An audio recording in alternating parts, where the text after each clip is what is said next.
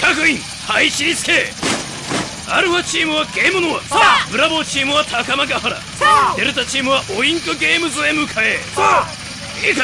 新作は絶対に逃すな必ず回収しろイエスサオラモド隊出撃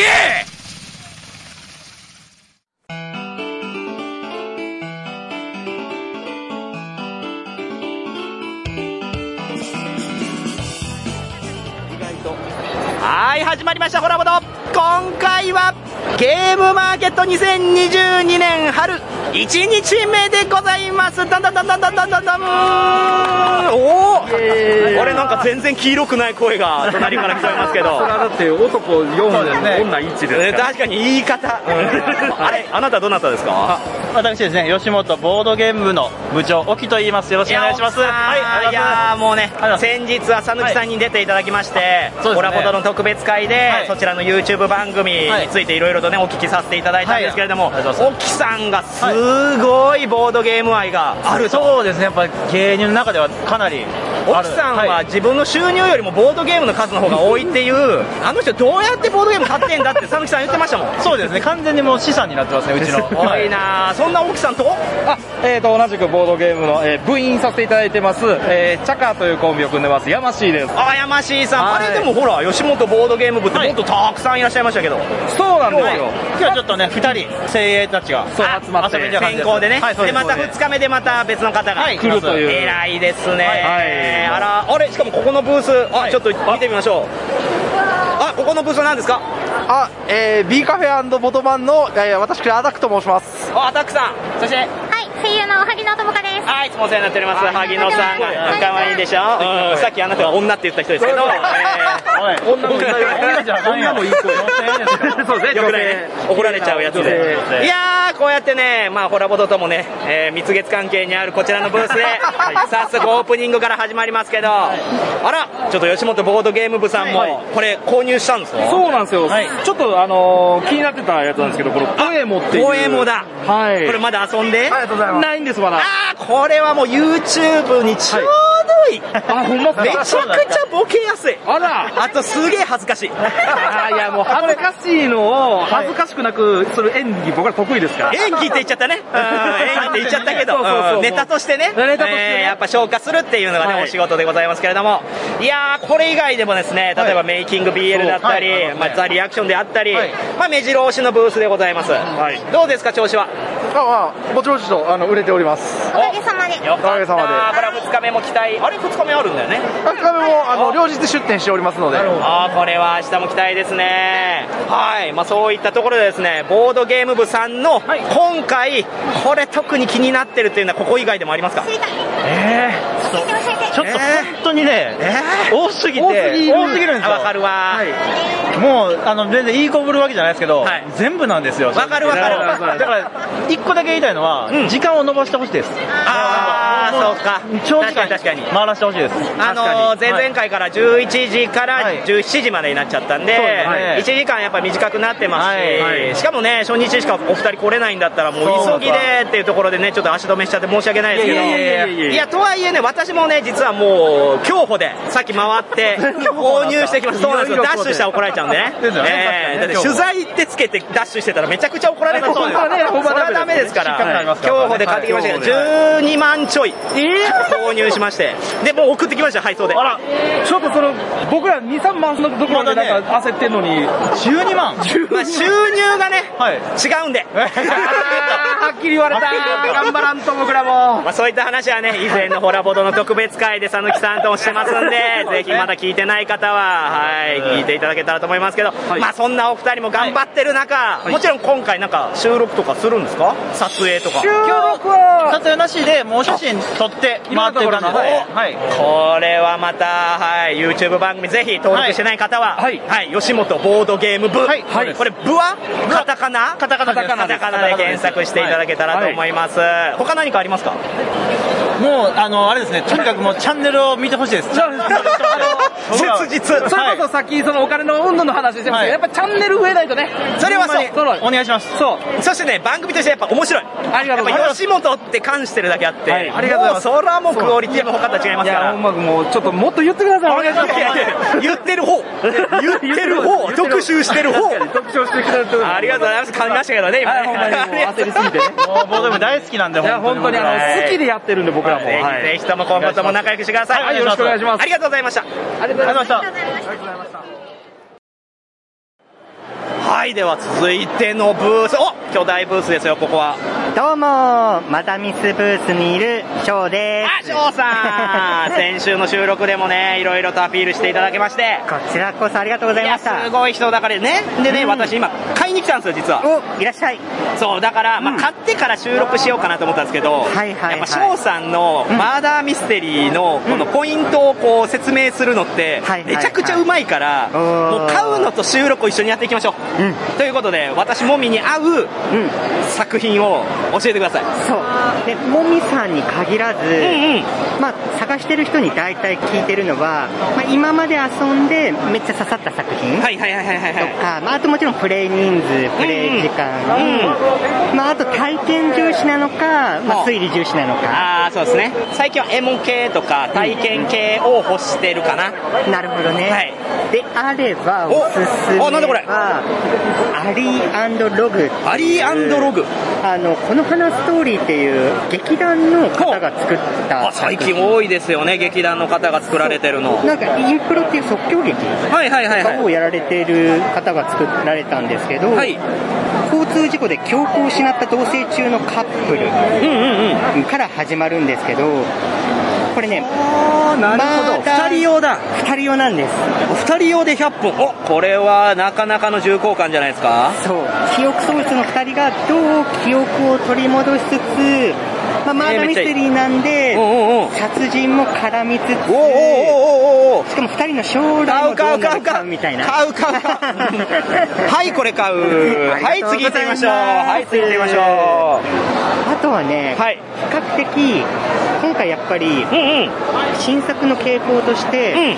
ゲヌマに合わせたきたのかかもしれないですけど、はい2人とかんうん4人とか、おボードゲームを遊んだ延長線上で遊べるプレイ人数の人が多いかななるほどなるほどうん、う、うんん確かに確かにいや7人集めよう8人集めようってなるとじゃあそのタイミングでマーダーミステリーして解散ってなっちゃうけど、うんボードゲームしてあちょっと次何するあマーダーミステリーしようって言えるっていうのはやっぱ4人以下になってきますもんねそうなんですそうなんですおおそれは期待だなそうですね、うんうんそういう意味では「よい桜リリアン」ほうほうほうこれ今からもみさん青森に行って、はあのー桜が咲いてる夜桜の下で遊んでほしいえ 桜咲いてるかな今まだ咲いてるまだ咲いてるギリ青森青森ならこれなえタイトル名は何ですかこれね「宵桜リリアンあ D はうん RE のね、リリアンなんですねおお洒落てる」なまあ、同級生たちが、うんうんうんまあ、みんな久しぶりに集まって、まあ、夜桜でも見に行こうよってはいいうはいとこはいろはいから始まって、うんうんまあ事件が起こるんですけど、へえこれはどっちかっていうと、うんその体験重視かな、あいいやんいいやうん、しかも少し不思議な体験んえもう混ざって、まあ、どんな結末をみんなで紡いでいくかっていう、うんえーもう中買身います買います中身に自信あーりこれが4人で100分4人で100分ちょっと長いですけどねいやー大丈夫うでんす、うんうんあああやりますあただ、えー、LINE を使用する箇所ありーそうへですえね LINE ちょっと使いますえー、これも楽しみですね、そう買いますあーありがとうござはいいますどうぞ行ってみましょうもうどんどん買っちゃうっていうどねんどん買っちゃうあとうんねうんうポんラリスさんあポラリスね実はね、うん購入させていただきましたポラリスブースでそうもう絶対買うマンでしたからねなるほどね あれでもそれで言ったらね、うんオットタクシーのなんかあるんでしょそうそうそうマーダーミステリー実はその如月さん作者の如月さんって方が、はいはいタクシーの超絶ファンであわかるわ気持ちこの世界観をぜひマダミスにしたいって言って実現したあのれがああれれ完売してるやん完売してるえホットタクシーが販売してます。ー、うわーこれだって目玉商品でしたもんね今回ねうん5人でね遊べるあれでもワンドローってことは、今後の一般販売もあるんですかねそう、1ヶ月後ぐらいに、うわこの際をね正式リリースするって言ってこたのでも1ヶ月先に遊びたいっていうのはゲームマーケットの醍醐味だったなそううわー惜しいなんかこのキャラクターたち5人いるんですけど、うんうんテレビのどっかにね、なんか出てるらしい。ああなるほどね、うんつまり新完全な新キャラではなくて、うんうんそのオッドタクシーの中でも実は後ろでモブでいたキャラクターたちが今度主人公になって、はあいいやもうファン冥利につきますよこれはアニメのメインキャラではないみたいなんですけどね。あそこはねやっぱりどうしてもメインキャラを絡ませてしまうとそう話がね読めちゃう可能性とか、んうんあの思い入れが強すぎてそのキャラクターに偏っちゃうっていうのもあるんですよねそうでそういう意味ではこれがちょうどいいと私も思うんですよねふみさんもね、今回のコラボで、このオトタクシーは一押しあでしそうなたんですね。よ去年のホラボド映像大賞はこちらなんで、はい。なのに買いそびれてね、るこれは本辛い当 YouTube とか映画とかメディアミックスでこう補足されるってもうめちゃめちゃすごいですねすごいですねマーダーミステリーの成長がもううなぎ登りでお客さんもすごいよもう行列だもんなはい他はどうですかあとはうんね、うんベレズフォード邸のネズミ、ほあのこの作者さんは前はい回審判にかけられた像、うそうだ私購入させていただきましたそうあの大神さん、あの倦怠期の、そうですね、うん、大神さんが作られてる作品であれね、新しい感覚の、こうなんか推理とかマーダーミステリーとはまたちょっとね、うんうん感覚違って、何これっていう。もうもう読み合わせに近いんですね2人でそうですね遊、ぶそうですね。でもね、あれは他のゲームで味わえない感動がありますよ。そう今回はあのプレイヤーは、うんまあ、人間なんですけど、んうんまあ、ベレーズフォード邸のネズミっていうようにまたちょっとねなんていうの偶話はー、なるほど、そなのるミほど。ステリーをこう解き明かしていくにあたって、うんうんうんうん。いろいろこうヒントになっていてあー、いいなー。 2これまた今回2人で。人表ですねいや素敵ですよこれはねだからやっぱ恋人とかね、うんまあ、夫婦とかね、うじっくりゆっくり遊ぼうみたいなそう素敵だわあもうどんどんほらいろんな人うがんははい、ということで、いろいろとね、プレゼンしていただきました。ありがとうございますやー、もう途中でね、いろいろと、なんかブースを離れる事件もありました けど、ちゃんとお会計してね、私は買いますので。はい、うんということで、皆さん、マーダーミステリーファンの方も多いと思いますが、はいぜひぜひ、ゲームマーケット来た暁にはね、マーダーミステリーブースでこうやって、翔さんや他の方に自分の好きなゲームを言って、新しい作品をまた紹介してもらうっていう流れで。はい行ってみましょうということでお忙しいところありがとうございまイエーしイたチャオチャオ終わらない終わ らないいいでしょいいでしょ全然はいでは続いておお翔さんの後にこの流れまだマーダーミステリーブースでございますあなたはどなたですかえー、ワンドローの設楽と申しあま草薙さんやあれ今回ワンドローブースはす 今日はね消失しましたね消失すん のはい鈴宮春日的なノリで消失すん のえ十何年やって初めてですあこれどうなんワンドローブースを出店しないのは多分本当に大阪行ってないんですけど、はその東京でやってるゲームマーケットは初めていえー、そんな悩みなかったんですかいいのかってや前回、結局出てでまだ店ブースがあるじゃないですかはいはいはいだかはら結局置いてる商品分かれるんでいなるほどまねあいいかなと思いつつそものっということはここで曲がりしてはい如月印があるとあそうですね今度新作ありますよあえっと紹介してくださいオットタクシーショータイムあイエイさっきそイエうイ翔さんも言ってたんですよなんて完売しちゃったってしましたねこれを作ってるのがバンドローであり如月さんうせやねんわーしかもあれでしょめちゃくちゃ好きなんでしょオートタクシーまあ人並みには好きですよ何その何その言いい方やガチ勢の人にお前そこまで好きじゃなあいるあるあるあるあるそれある言いづらいんでそれあるわ好きです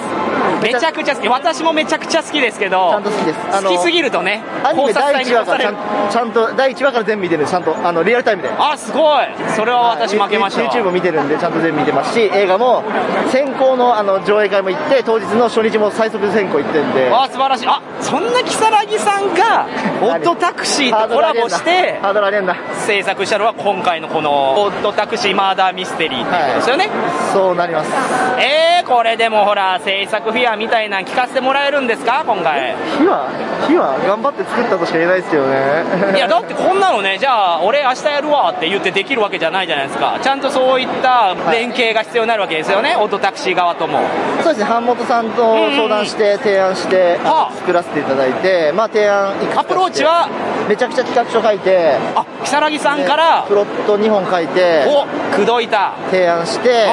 まあまあ良い方を選んでいただいてっていうことで、あーなるほどね、いくつも出して、これでっていう、向こうさんのジャッジも入ってると、はいそうです、あらあらあ ら、一番苦労したのは何なんですかね、これ、これね、あの、オトタクシーご覧になった方いらっしゃると分かると思うんですけれども、いあの、いろんなサブカルをね、描いてるんですよ。そうですね。地下アイドルとか、芸人とか、で、今回は芸人さんのちょっとお話をフューチャーした話なんですよ。オトタクシー世界の芸人さんのちょっとネタをこう落とし込んだんですけど、それで一番苦労したのは、ちょっとネタを考えるシーンがあって、あネタのやり取りがちょっとあって、なるほどね、漫才ね、そうそうそうそう、んんんだから、なんかね、そのなんだトリックとかそういう仕掛けとかよりも、ネタを考えるの苦労しました。難しい 確かにそんなんもうね素人がパッと思いついたものではないですからねあとあ、ネタバレになっちゃうんで言えないんですけれども、まあ、原作のキャラクターが出るようにも一応仕組んでまして、監修はしてもらってるんですけど、とあるキャラのセリフを考えるのにめちゃくちゃ時間かかりました。ああ、なんだろう。多分、アニメ見てりゃ分かると思います。こいつのセリフ大変だなっていう。あの人か なでもそれ言うとねそれねちょっとねまだファンとかねやったことない方もいらっしゃいますから、えー、期待これは一般販売が船船で送られてくる着火の予定が遅れちゃったんで、えっと、2022年5月の27日が一般発売おお5月の27日はいライブ後になります待ち遠しいですねはいこれ GM 風用不要で遊べます結構シンプルにじゃあもう普通に家庭でも遊べるいやーもう絶対やりますで如月さんに感想を送りますえやだやだやだ なんでやねんなんで嫌がんねんだからねそれはね個人で出店してるならねあれですけどやっぱりワンドローっていうね会社ですから中途半端なものは出せないですからねしっかりね頑張って練り込んだものは今回のものでもありますいしやい今や後のものでもあるわけでしょあ本当に期待をあげないこでう見えて如月さんプレッシャーにクソ弱いからやですよやですよオットタクシーのゲーム出すってなったらそれこそプレッシャーあるじゃないですかいや煽らないで本当にあでも楽しめるようにキャラクターはすごい造形を深くしてそのなんだろうないろいろ話せるようなネタをいっぱい仕込んだんで多分楽しくワイワイできればいいなとは思ってますお願いしますというね、まあ、オットタクシーの世界観に浸れるこちらの、今日ね、商品初日で2時間かからず完売しちゃったんでいやーこれは私の痛恨のミスです ね数も100ぐらいだったんでまあでも人気なようで私も安心しましたそうですね、なんかちょっと目がけて来てくれる人いっぱいいたんで、よかったな、プロモーションもちゃんとできたんだなと思って、あの買えなかった方々に本当に申し訳ないですね。申し訳ないですけど、まあこれ一般販売で安定してね供給できると思うのでお願いしますはい、今後も期待しておりますということでワンドローの如月さんでしたありがとうございましたありがとうございますはいでは続いてねもうマーダーミステリーが離れることができないあ なたあなたどなたですかどうも、ラビットホールの酒井龍之介です。お酒井さんご無沙汰でございますご無沙おマーダーミステリーブースも盛況でそして「めっちゃラビットホール」もねここに今、まあ、うちはあの、販売ないんで。これ販売じゃないのに、これ何あの、クリアファイルを作ったんで、今回、オリジナルの。プレゼントしてます。公式の LINE アカウントを登録していただくと、やらしいなんでなんで なんで やらしくないそうただじゃないじゃん、じゃあ。いや、ファンの人にプレゼントしたいなって。あそれはそうね、まあ、そんなところでこのクリアファイル配ってるだけ、と、新しいですね、次のブランドを。次のブランドってこっそりと持ってきまして。あれ何これこちらは、クロステイルズ渋谷というですね。え、何新しい店舗ですかこれはですね、まあ、店舗といえば店舗なんですけども、渋谷の駅前、光栄の隣にですね、えいや嘘嘘嘘無理無 理無理光栄の隣って、今めちゃくちゃ金かかるじゃん駅前に駅前に路面店であの街歩きえ龍之介さんってなんか、御曹司かなんかの なんでやねんお金こんな儲かってないやろさすがに まあちょっといろいろトリックをね仕掛けてありますそういうことかいろいろちょっとここ言えないんですあこれ言えないんだいろいろえーなんだろうなんだろうえ店舗では厳密には違うえっとですねあのラビットホールはお店に来てマーダーミステリーをやってもらうというはいはいはいはいはいこれはそのここでこの街歩きのキットっていうのを買っていただいて街に出ていただくおおなるほどおもろいおもろいおも渋ろい谷の街で、なえるっほとどなる第ほど1弾は謎解きはいはいはいはいはいはいでこう音声アプリケーションがあるので街のそれぞれのスポットに行くとそこにいるキャラクターたちが話しかけてくれる出ましたよこれ皆さんだからねこういうのってこうちょっと地域おこしみたいなんでまあいろんな県でやってたりはするんですよたはいだやっぱちょっとねまあ紙渡されて終わりあとスタンプ押して終わりみたいなのが多いですけど音声でのこれがやっぱりいろんなキャラねク酒井さんさすがでござ物います語がねやっぱりこの「ラビットホール」のマーダーミステリーと、まあ、これはマーダーミステリーではないんですけどもそういった物語の謎解体き験で、え、あ、じゃあこの、なんですか、渋谷もののけスクランブルっていうのは、そういった物語であり、キャラクターがそれぞれ出てくる。そうですそうですそうですえおもろこれもうすぐ5月ぐらいに、あのスタートしますえー、これ、え、公開していいのこの情報。まあ、ちょろっと置いてるだけですからうわ今回はこっそりねすごいなまた大々的に出るタイミングでまたあの新作とかの時に、えー、連絡をしますえー、これどことどこのコラボか聞きたいけど、ここは内緒まあ、そうなんですよ。わー、さすがっすね、龍之介さん。やっぱり。なんでこういう感じで最初はその音声で聞きながら街を歩いて歩いて謎解きをするだけど、うんうんうんまあ、ここにミステリーが来てみたりとかもうちょっと違う何かアクションが入ったりとか確かに。だってこれ、絵で言うとね、探偵さんの格好してますもんね。そうですねあー第1弾はだから本当に謎解きですよはー、はいででももでもこれこんだけ第1弾って言ってるってことは、第2弾第3弾とえこうなってくるとさらにマーダーミステリーとか推理要素みたいなのも、はいそうですそうです後からどんどん足していけるあーいいですね、こういうのはね構想はね言って思い浮かびますよこうやってできたらいいなみたいな、しかも渋谷でしょ渋谷でそりゃ夢描くけど実現まで至れるっていうのはやっぱさすがっすねやってこうやってこうやってこ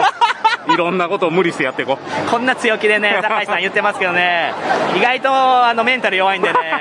多分いろんな苦労したんだなって垣間見えて大変なのよお店もさなかなかそのねコロナもあったからお店来てくださいもなかなか難しいからそれは本当そうあの本当外に出申し訳なていってくださいのメッセージとしてそっかそっか街歩きだと確かに、今で言うと、こう街をね、は歩いてっていうところで、特に咎められるわけじゃないから、そうですねいうところで言ったら、そこにエンターテインメントを用意しようっていう。はい物語作っていこうという面白いなあぜひ。で、はいこれが、えークロステイルズ渋谷ということで、まあ近々、情報もさらに解禁される、だろうとしっかりとサイトも今作ってますんで、まあ、5月ぐらいにはドドンとあーじゃあ情こ報れが出はてき首ます都んで圏にお住まいの方は特にね注目していただいて、はい、ちおーょっと疲れて、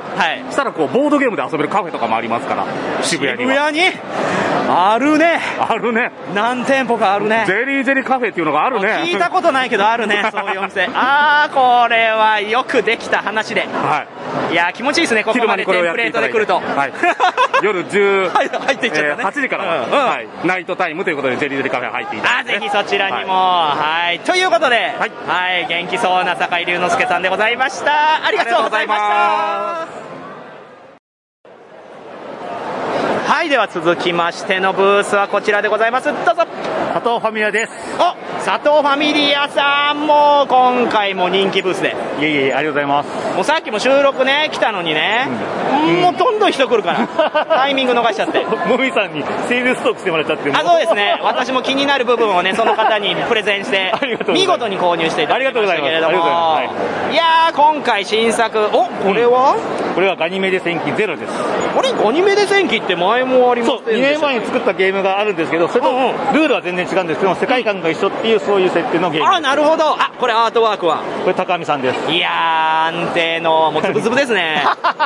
いやでもいいかっこいいよかっこいいですよ、これ。このカード。カードね。見てくださいよこれポッドキャストなんであれですけど見ていただきたいんですけどこれクリアカードなんですよこうはめ込んでいって、まあ、自分のスリーブにですね入れ入れていってカスタマイズしていくと、もう強くなったことが見た目でわかるというめちゃめちゃクールじゃんそれはかっこいいでしょかっこいい。こんなのね、いや、確かにクリアのカードで合わせて戦うって、やりたいよ、ゲームデザイン として。でも、やっぱね、ゲームデザイナーさんが手が出せないのは、やっぱりこう、コストとか、実際のこの印刷技術とか、うまくいくのかみたいな。でもやっぱ佐藤ファミリアさんはね、老舗だからもう、 ここが安心して、こういったゲームデザイン、ゲーム性をね、アピールできる。で、また人気なんでしょありがとうございます。はい。お、どれぐらいの手応えでいや、結構な、かなりな成功体ですね、今回。すごいやないの、おかげさまで。あれでもなんか隣に冊子みたいなのありますよ。これなんこですれ、かこれ公式設定資料集。ガチガチやね。 もう、もう続編作りますよっていう、聞き合いまんまですね、もうね。これはね、やっぱそうなんですよね。こう、まあこういった世界観を売りにするって時に、設定資料集が用意されてるということは、それだけやっぱりね、買い手側もね、期待するんですよね。あ、なるほど、なるほど。ここまでちゃんと、もう作り手も考えてるんだっていう。で、そこに惚れるんですよ。ありがとうございます。それが分かってるわけでしょありがたい佐ありがたい。ありがたいこれ明日、日曜日も。明日はないんです。今日だけです。どうしたのなんでまあね。こんえ今日だけで売り切れちゃうといやまあまあまあまあいやどうなんですかね結構高い何がリアルな話確かにそうですこのねいやそうなんですよもう昔と比べてもそうなんですけどただじゃないんだからただじゃないそうですねブースサイズにしたってそうですしあということはこれ安定してもしかして今後も買えるかなあれなんかいつもと違う反応いやいや、どこどこで買えるようになりますとか、えーとね、イエサロさんの委託販売とかは予定はしてるんですけども、ちょっとね数が少ないかもしれないなんでちょっと予想予想よりも売れてるありがたこれいことはに嬉しいわありがたいことに確かに確かにね、これって正直な話ね、やっぱ強気で数いけなかったとかありますありますねありますよねあるあるだってこんなんで趣味で丸出しのゲーム誰買ってくれるか分かんないですよあそっち 受け入れられるかどうかがね心配ですあそっちだったんだ蓋を開けてみるまでそれはどうなんでしょうね確かにね、よくほらボードゲーム業界でいうスポーツものとか宇宙ものあそうそうそうはそう伸びないみたいなジンクスあるじゃないですかあれはもうゲーム性関係なくやっぱりテーマとして好きな方っていうのは絞られてしまうっていうところがポイントだとは思うんですけどそういうところをやっぱり佐藤ファミリアさんっていろんなね作品を出されているからこそやっぱ手に取りやすいっていうのもあると思うんであありがたいそう言っていただけてありがたいですねぜひ今回ゲームマーケット来れなかった方はね、今後も期待していただいて、アニメでゼロってことは今後ももちろんある。ある。あるのかかもしれないガニメで2、ガニメで3。ガニメで2、3、ガニメで0、2。あ れはガニメでレガシーはあるか も。いろいろ広がりますね。はい、といったところでお忙しい中ありがとうございました。あがりとうございます。はい、では続いての大型ブース。あれこちらは何ですかマインドですあ、マインド。あれでも私の知ってるマインドじゃないですよ。ロゴが全然。今回のゲームマーケットであのロゴの変更を発表させていただきましたなんかおしゃれになっちゃってマインドがいやー私もね以前にお世話になりましたあのノイっていうゲームでコラボドエディションっていうのを出させてもらったんですけれどもその時にマインドさんでもう安定のクオリティ安定の印刷でいやーであれがもう一瞬で売れてねねえあれなんかお隣にいらっしゃるのはあなたどなたですか男前ゲームズの達川です。これ男前ゲームさこんなとこ行っちゃダメじゃん自分のブース戻らないともいやもう、あの、い全部マインドさんにやってもらってるんでね。ちょっ と入り浸うった離れられないですねもうねいやーって言いながらあなた今回ブースないじゃないですか 今日ちょっとね、本業が忙しくて。わかるわーいやそうですよまあなかなかねこのマンボウもね開けたりまた来たりみたいなんで本業もなかなかバタつくと思いますけどそっか今回出店ないのかでもねその分挨拶回りして、そうですね今後につなげようというあらあれじゃあお二人仲がいいでもない、うんでもない、お金の関係です、お金の関係です、それはそうでしょうね、それはもう、ごひいきにしてもらってますっていう話ですよ、って言っても、もうマインドさんといえばもうね、天下のですから、それはいろんな方がね、やっぱりここで印刷してっていうのはあると思いますけど、正直なところ、どうどうです、この昨今のボードゲームムーブの中では、こう、上り調子、そうですねやっぱコロナ前はどんどんあのお客様増えてたんですけれども、はいコロナでちょっと減りましてあそうなのか。ええやっぱりあの巣ごもり需要で、はいあの市販のゲームはかなり増えたと思うんですけど、マーケットに出すような小ロットのゲームはきっとやっぱり落ちちゃってるので、ああ、そうか、まあそうでしょうね。そうですね、そこがちょっと我々痛いところだったんですけどまたただ、去年あたりからまたね、復活し始めてそうですね、はいやっぱりこうボードゲームっていうのがコロナとどう相性がいいかっていうのはみんなも気にしてましたけどその、まあ、お財布な部分もあるし、あとどうしても印刷関係海外とのバランスもあるじゃないですか、っていうところで国内海外どうするとか考えた時でやっぱ変動は大きいですよねそうですよね。そういう意味ではコロナで結構ね、その船便の納期とか、その辺読めなくなったりもしてるので、また国内回帰がちょっと波があるかなっていう気はしてます。国内っていうのはその安心感もあるしクオリティ持ってあるけどそこのね差し引きみたいなんで、まあ今後のゲームサークルさんもね選定していただいてそして満員堂さんのやっぱり安定したハイクオリティな部分で、ぜひ今後ともってことですよ、あれじゃあ今回ブースを出したのは、そういった流れでそうそうですねあのゲームの相談会をやってまして相談会、はい、普段は我々のオフィスが東十条にあるんですけど、そこに来ていただいてるので、まあ、今回はここらに来て、えっと、お客様にそのまま寄っていただいて相談していただく、いやいいですねどうですか手応えそうですねあの、まあ、前回も出させていただいたんですけどかなりあの来ていただいて、はい、ちょっと今たまたまガラーンとしてますけど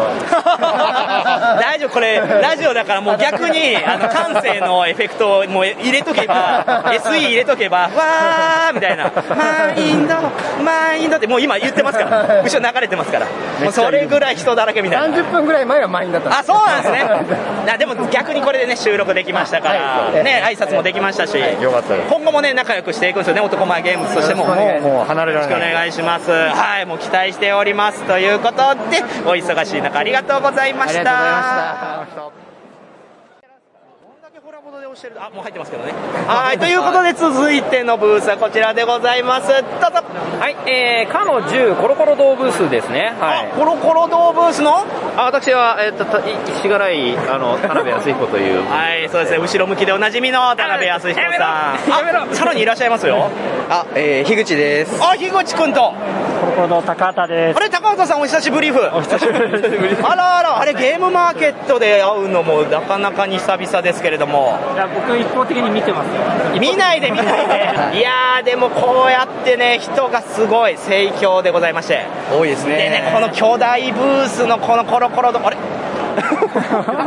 ええー巨大じゃないですか見てくだ俺さいどうしたんですか屋根巨大な家が建ってます俺前回いや確かに ね木製のなんか家でまたおしゃれな感じでデコレーションしてますけど今回はあれ前回に比べると小規模ですけど以前はエンゲームズさんと一緒にやりましたよね,、あれ今回は違うんですか今回は単独。あ、単独なんだ、なんかでも懐かしいこの感じそうですねコロコロ堂さんのねブース来てねコラボドで行ったらどうですかって言ったら全然売れてませんっていう それがね超巨大エリアブースになってで今回またこうやって懐かしい感じで、とはいえね私高畑さんせっかくいるから買わせていただきましたよなぜか読めちゃうありがとうございましす。かもホラボドでもあの高畑さんがアートワークしてるなんてふーっつってめちゃくちゃ宣伝させてもらいましためちゃくちゃねそうですよ私が選んだ3選定のうちの一つが高畑さんが書いてる版なぜか読めちゃうめっちゃ救われてます。いやだってねあんな可愛いイラストで、まあ、前回のその、まあ、試作版もねすごい良かったんですけど持ってるからもういいやって思った時にやっぱ高畑さんのってなったら買うしかないわなってなったわけですよありがとうございます期待してますよこの後も遊びますはいぜひうん、まあ、そういった点ではなんか気をつけたこととかありますターゲットを広げようとかそうですね、まあ、でもちょっとあんまりゲームの邪魔をしないようにっていうのは、えー、と思いましたね、かなり。なんで、ちょっとやりすぎないというか、なんかすごいイラストっぽいのをざバーっと描いちゃうと、まあどんどんテキストが目立たなくそうなるですよね、そこなんですよね、やっぱこう、全体的にデコレーションしていくと当然ね、味わいも出るんですけど、その時になぜか読めちゃうっていうゲーム性から考えると、想像させちゃうとか、そのむしろヒントになっちゃうとかもしくは文字が読みづらくなっちゃうとかって、これね、意外とやっぱり、各サークルさん、ありがちなんですよね、ゲームいいのに UI がなっていうの、そこはやっぱ、もうこれだけね、ずーっとやられてる高畑さんのアートワークから考えたら、いや、さすがのバランスなんだなと。す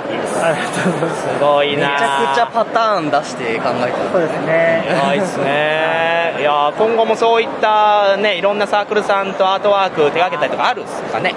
いや、ぜひやりたいなと思って。あじゃあ向こうからなんかアピールいただけたらって感じですかね、はい。おアートワークやぜらせてひいただぜひけたらお願いします、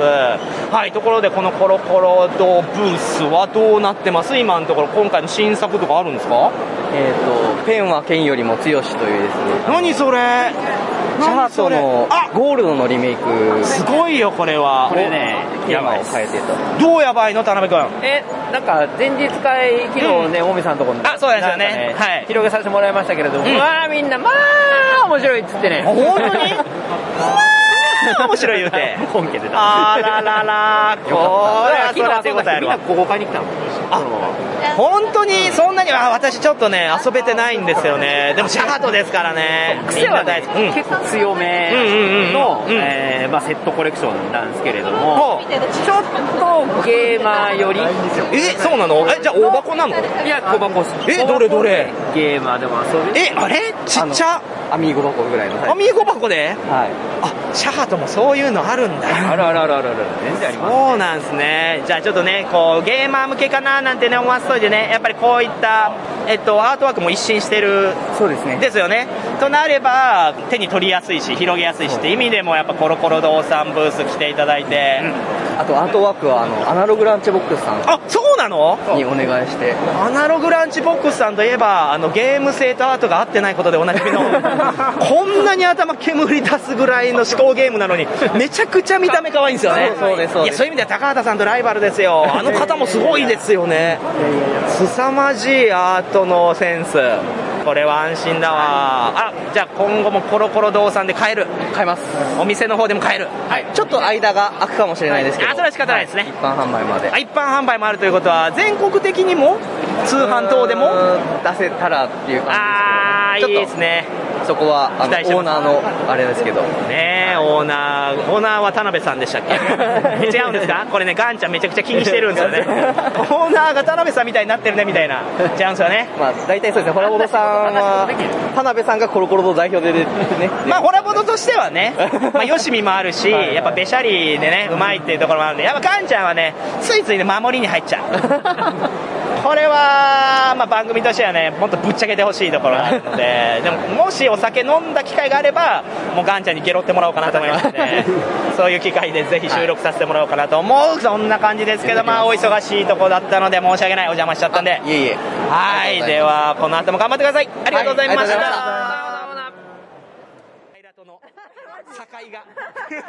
何もしてないのに。はい、ということで、もう始めちゃってますけど、あ、あなたどなたですかあ、ワットです。あ、ワトさん、ちょっと、一緒に来ました、この ブース。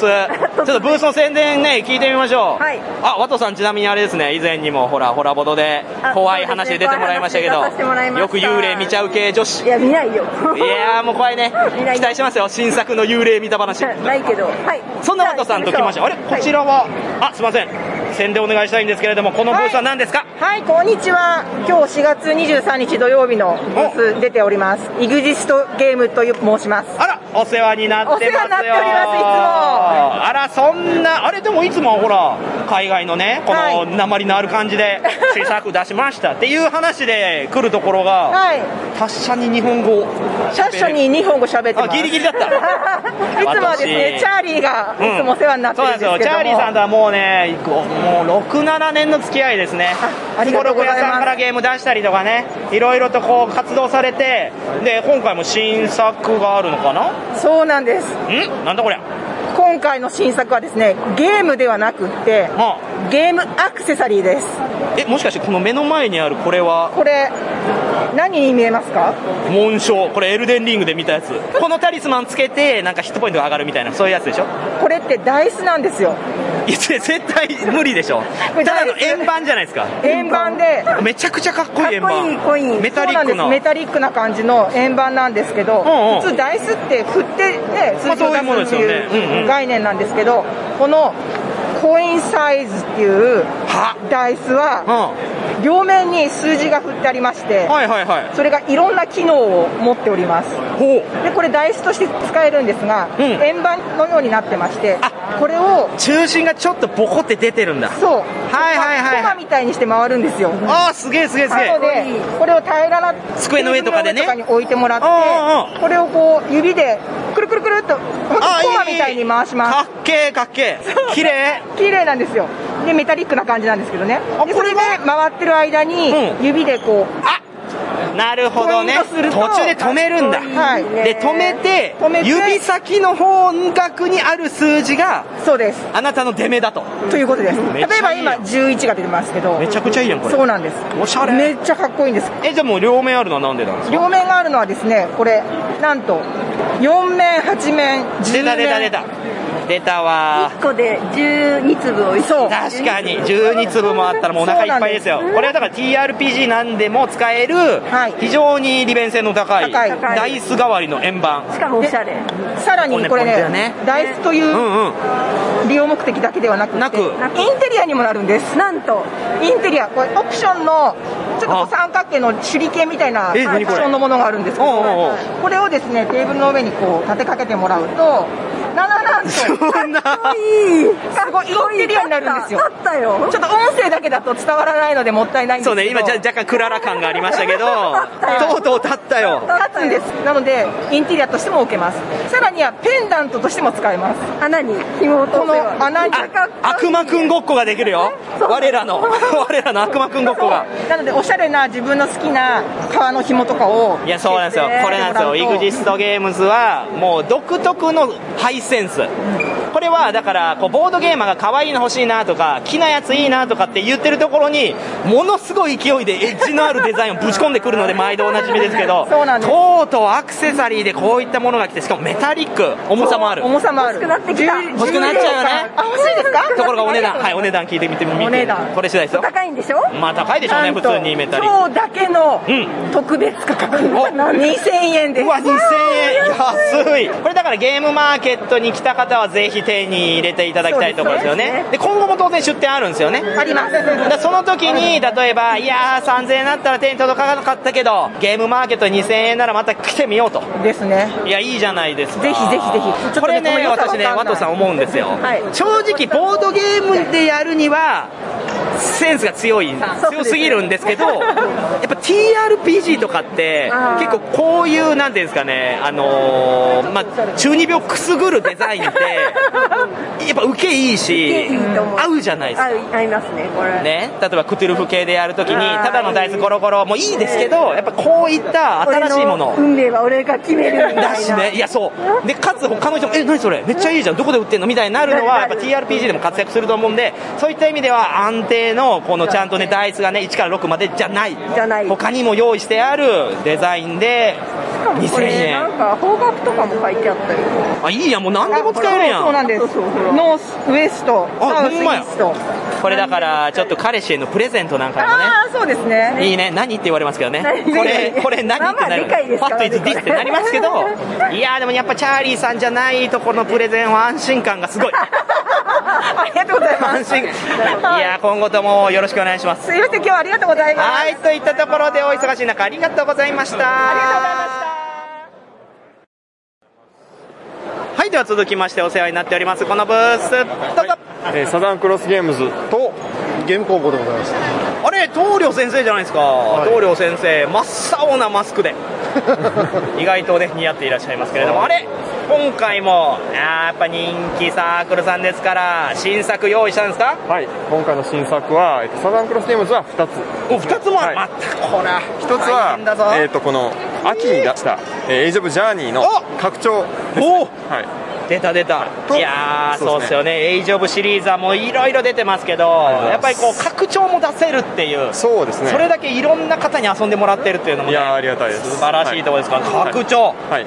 出血価格500円でえー馬とザクロ石ですザクロ石何ザクロ石ってザクロ石ってあのなんか赤いガーネットって知知ってますあわかりますはいガーネットのことザクロ石っていうあそうなんだ、こう要素が入ってくるってことですよねそうですねはいえー、いやーいいじゃんあれそれ以外にも新作はいで今回はこの春の新作として「エイジ・オブ・フローラ」というかわいい、はいやこれまでのもねなんかこう箱的にもちょうどいいサイズだし、おしゃれなものもあればこうなんでしょうね歴史をなぞったものもありますけど、なんかもう本当に花で見た目も可愛らしいありがゲとうござーいムますこういった路線もやれる、ちょこれで行ってみようかなとこれはどういったゲームですかはいこれはねカードを集めるゲームなんですけど、はいで花をできるだけたくさん集めて、えっと貴族に、のための、えー庭を作ろうと、はい、そういったゲームなんですよね、はい、カードも花があしらってあってて、ゲームとしてはねバースト系なんですよ、えはい、お庭を育てていくのがはいあの庭というか貴族にこう花をあの渡さないといけないんで花ま渡す時にまずまず集めないといけないんですよはいはいはいはいでそのためには一番にだできるだけたくさん花を集めていかないといけないんですけど途中で一番をもうパンクするぐらい花を引いてしまうとバーストしてダメになっちゃうお前の手番もうねえよあーなるほどなどうですか手応えはあれありがとうございますおかげでねもうもうあともうこれとあとちょっとぐらいになってます不思議だよないつもね私思うんですよなんかサザンクロスゲームズって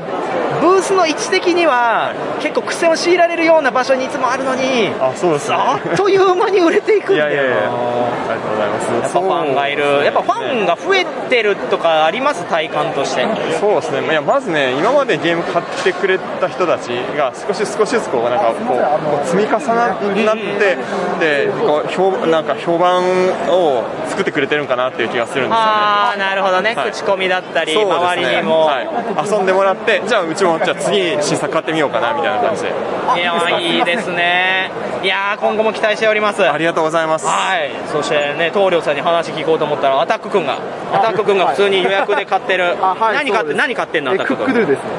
おそれは新作新作だと思います新作おですねこれですかうわ何これもうそのサザンクロスの横だから余計にそのギャップ感あるけどこれが棟梁さんの新作あ違うぞ夢島ココンって書いてる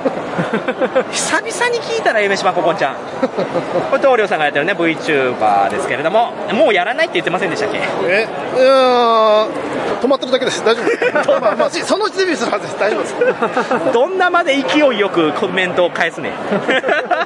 あ今回新作はこれのみとえーっとこれですねこの放送放送禁止 放送禁止出たーいい ね2年ぐらい前の時事ネタそのね時事ネタとしてうわー強烈だなーこれどういったゲームですかこれですかあのまあセクシーな買い物をしてしまったと、でもエコバッグ忘れちゃったと、レジ袋買いましょう大きいレジ袋小さいレジ袋どっちかが買いますはいはいはい大きいレジ袋は完全に隠せます、小さいレジ袋は一部しか隠せませんはい一部だけ隠せ ますちょっとこれまああのラジオなんであれですけど結構ねやらしい言葉がカードかな、に書いてあってそれを隠せる一部隠せる一部隠せるえでこれ伝わっちゃダメなのいやいや一番セクシーな買い物をした人があの脱落するので、まあ一番セクシーじゃなければ OK どんなゲームやねんこれアタック君買ってあ買ってる わいやいやまあ北条棟梁先生の新作なんーでいやそうなんですよやっぱ棟梁さんのゲームはねもちろんねサザンクロスとしてもまあファンは多いですけど棟梁ファンっていうのはまた別でいらっしゃいますからねこういう風にそうですよもうゲーム作り出して何年でしたっけ何の国津屋って言ってるんですか何わの国津は何年目え12年目かな12年もゲーム作ってるすごいよななんせタモリクラブにも出てましたからねそれはもう忘れてください 一生忘れないあれはもう忘れて一生忘れないですよあんな不穏なかったもんなあの瞬間のでもねあの時からもうカッパ団かなああいうのもこういろんな方が旅立っていった感じありますけどやっぱ棟梁さんはいつまでたってもここにいてくれるんで嬉しいですこれは褒めてま せん今後ともよろしくお願いしますはいということですが今回来れなかった方はどうしたらいいですかそうですね、えっと、えーまたあの関西のお店に、えっと、委託しようと思ってます、あとはね、もうちょっとしたらボードゲーマー様にも委託できたらなというふうに思ってオンまラインで買いたい方はボードゲーマーなどで買えると、す、そうですね、あとあの、ね、通販とかでも、あのうんうんはい、関西のショップさんで対応してるところで、えこれ棟梁さんのゲームもそこで買えるのまあはい大体やったーもうどんどん買ってください今回のこの放送禁止に関してはねもう触れようがなかったで すねなんかコメントしようかなと思いましたけどやめましたちょっとマシな言葉にしてしてみたらどうですかいやもうだってフェラって書いてたもんいなやいやいやフェラガモかもしれないフェラガモかも だろフェラーリかもしれないフェラーリか本当だちょっと私が良くなかったですね今のはねついつい先走っちゃいましたいやー期待しておりますということで、配信日戦のお二人でございましたありがとうございましたありがとうございましたはい、では続きましてのブースはこちらでございます。自己紹介をどうぞ。はい、日本テレビジョンデザイン協会の荒木と申します。お、そして、えー中村と申します。お二人はこれ、初出店はい、初出店となります。お、すごい。あ、これ、新作なんていう名前ですかはい、これはトライロード ×T3 パズルというちょっと長い名前ですけども、はい、言い覚づえてらください。トライロード ×T3 パズル。あ、これね、前回のホラボド、私の番組内で、実は翔さんが一押しで選んでたんですよ。ありがとうございます。ありがとうございます。これどういったゲームですかはい。まずですね、ちょっと簡単にトライロード ×T3 パズルって2つの今回コラボってことで、中村先生の方がトライロードっていうゲームを作られてたんです。えそうなの私の方は T3 パズルっていうものでワークショップとかをやってたっていうの で、そういうことか。これはお互い数学者なんですね。なるほどね、数そ学うでのしコたねラボの中で、実は昨年の冬に、初めて学会でお会いして、それもあのオンラインの学会でお会いして、もう私の方からラブコールを。奇跡のコラボレーションってことですよね、えー、そういうことで今回の出展私ね名前を見た時ゲームデザインの名前を見た時にそのあれなんかアカデミックな感じでプッシュしてんなと思ったんでそういった関係者かなと思ったらまさにはい。はまず T3 パズルに関して簡単にご説明しますね。T3 パズルはですね、正三角形を使ったパズルなんですけども、はい。これは正三角形の、まあ、2つの中点ですね、を結んで、えーと、小さい三角形を作ります。で、表と裏に実は色が違ってですね、あ本当だはい。下が青、上が白ですね。で、裏返すと逆になるってことですねはい、これ僕らはですね、富士山と呼んでます。わかりますか まあまあ確かに確かに裏はですね、これかき氷で呼んでまして、 だいぶ規模が違うけどそうですね。えでも、あの、もののうまく並べて見立てをするっていうのがポイントで、これ並べてみるとですね、顔ができたりとか。あそうですね確かに確かそにれからこれなんかはですね、トライロードっていうのを T3 パズルのピースだけを使って作れる。あ確かに文字なんかもできます、まあ、これはもうちょっとドットに近いあれですね、ドットに近いんですけども、真っ青にできず真っ白にもできるっていうのがポイントで。もろ。なので、こういろんな一様にはできない、いろんな面白い模様が自動的にできちゃうんですよ。え、これはもうこういった研究というか。はい、そうです。私は模様の研究をしてるんですね。なのでテセレーションデザイン協会のテセレーションっていうのは模様、敷き詰め模様ってことなんで、どういうふうにしたら面白い敷き詰め模様ができるかなっていうのが、この荒木の研究なんです。うわーですそごいれに対して今度はですね、中村先生の方の研究を簡単にご説明すると、はい、ど うぞ。いきなり振られるわけですね、こんな流れでね、言いづら まあ、初めてこのあ研究の内容じゃないんですが、あのトワイロードというゲームをまあ作った、えーきっかけですね、なんともやっぱりあの将棋だとか囲碁だとか有名なゲームありますが、もうちょっと簡単なとっつきやすいゲームないかなっていうのをちょっと考えたわけです、でやはりこういうゲームっていうのは、あの算数数学、い、ろいろとこう考える力を、まあ、いろいろ伸ばしていけるんじゃないかなと、子供たちにいろいろアナログゲームといえばやっぱりね、はいそういった部分もありますから。そういった感じでもうちょっとつきやすい、えーゲーム。かつ、シンプルなんだけども、ちょっと深い。意外と考え込んでしまう。これはじゃあトライロードっていうゲームがそもそもあったんですね。それを、はい、私が生み出したんで生すねみ出それは以前に反布したんですかえっ、とですね、今のところアプリであ配ー信して。そういうことか。一番初めにやったのがアプリからだったんです。はいはいはいはい。で今回この、えーアナログ版とテしてスレーション協会の荒木さんと一緒にコラボレーションして、えーアナログ版のボードゲームあーの制作面白いに、えー至ったと。まさかですね、まあ、このタイトル見た時にどういうことだろうと思ったら、2つの要素が合体したからトライロード ×T3 パズルなんですね。このわざわざこの TC パズルのピース自体は結構ですね、精密に作るの結構難しいんですよ。そうなんだ。表と裏ぴったり合わないと、要するにこれ、まっすぐ直線を作るみたいなことをするわけですね、これ。あーこうなった時にはいはいはいはいここがまっすぐならないとダメで、結構ですね、これ製造ノウハウがあって、えこれ安くたくさん作るにはどうしたらいいかってことを長年研究してたのが私で、で、そこにですね、中村先生がまさにそのそれ、それを使ったゲームを作ってるってことで、これは一緒にコラボするしかないっていうの確かにで、ここまで来るんだったら、ラバーで。あ、これ、このボードは、今回のために作ったんですよ。すごいプラスチックじゃないラバーだラバーなんですおもろあじゃあこの上に乗せていくんで乗すかせていくんですね。どんどん乗せていって、最後終わったらバーンとこうひっくり返してですね、もうまたリセットするっていうね。こういや気持面ちよさ白いな確かにアナログならではの手触り感みたいなのってやっぱ大事ですけど、今木回はとかそういったものではなくラバラバーーででって面白い多分ゲームマーケットでまだラバーがあまり活用されてる方そうですいないんね、まあ、製造コストもあるし、なかなかね難しいとは思いますけどえーこれ実現するの確かに大変だったで結す構よね私がですね、あのいろんな科学館とか、学校向けにいろんな商品を作って、プロダクトを作ってるんですよ。これなんかは、科学館向けの常設展示で使ってる素材で、これ自宅で実際作ってるんですけども、なるほどねこういういろんなノウハウがあった上で、今回、じゃあすげえぜひすげえ一番最大化できるようなコラボは何だろうってことをとことん考え抜いて今回提供させていただいてるってことになってますすごいこういったものでこうパズルゲームとしてまた消化するというこれ今回、まあ、来れなかった方はどこで手に入るものですかはい T3 パズルはですね、今、えっと、これから、この終わった後にちょっとオンラインショップを出そうと思ってまして、はい、あの私が結構今、あのオンラインショップいろいろやってますので、で、えー実際今ですね、私、あの、最近本出しまして、ええあえのそのサイン本の専用の、あの、えっと、オンラインショップがあります。お、すごいすごいそれとも、こんな感じでまた同じように展開していきますので、はい。それは、あの、エッシャーと楽しむ、MC エッシャーと楽しむ算数数学パズルっていう本なんですけども、はい。それは、エッシャーベースドットショップっていうところでやって、やっております。で、えっ、と、そこで出すのがちょっとまた、えっ、と、ですけども、一応、えっ、とですね、www.t3puzzle.com スラッシュ tri ロードですね、トライロードっていうところ、そこでアクセスいただけるとですね、えーその情報が得られることができます。なるほど。ぜひ、検索してみてくださいね。めちゃくちゃ真面目ですね、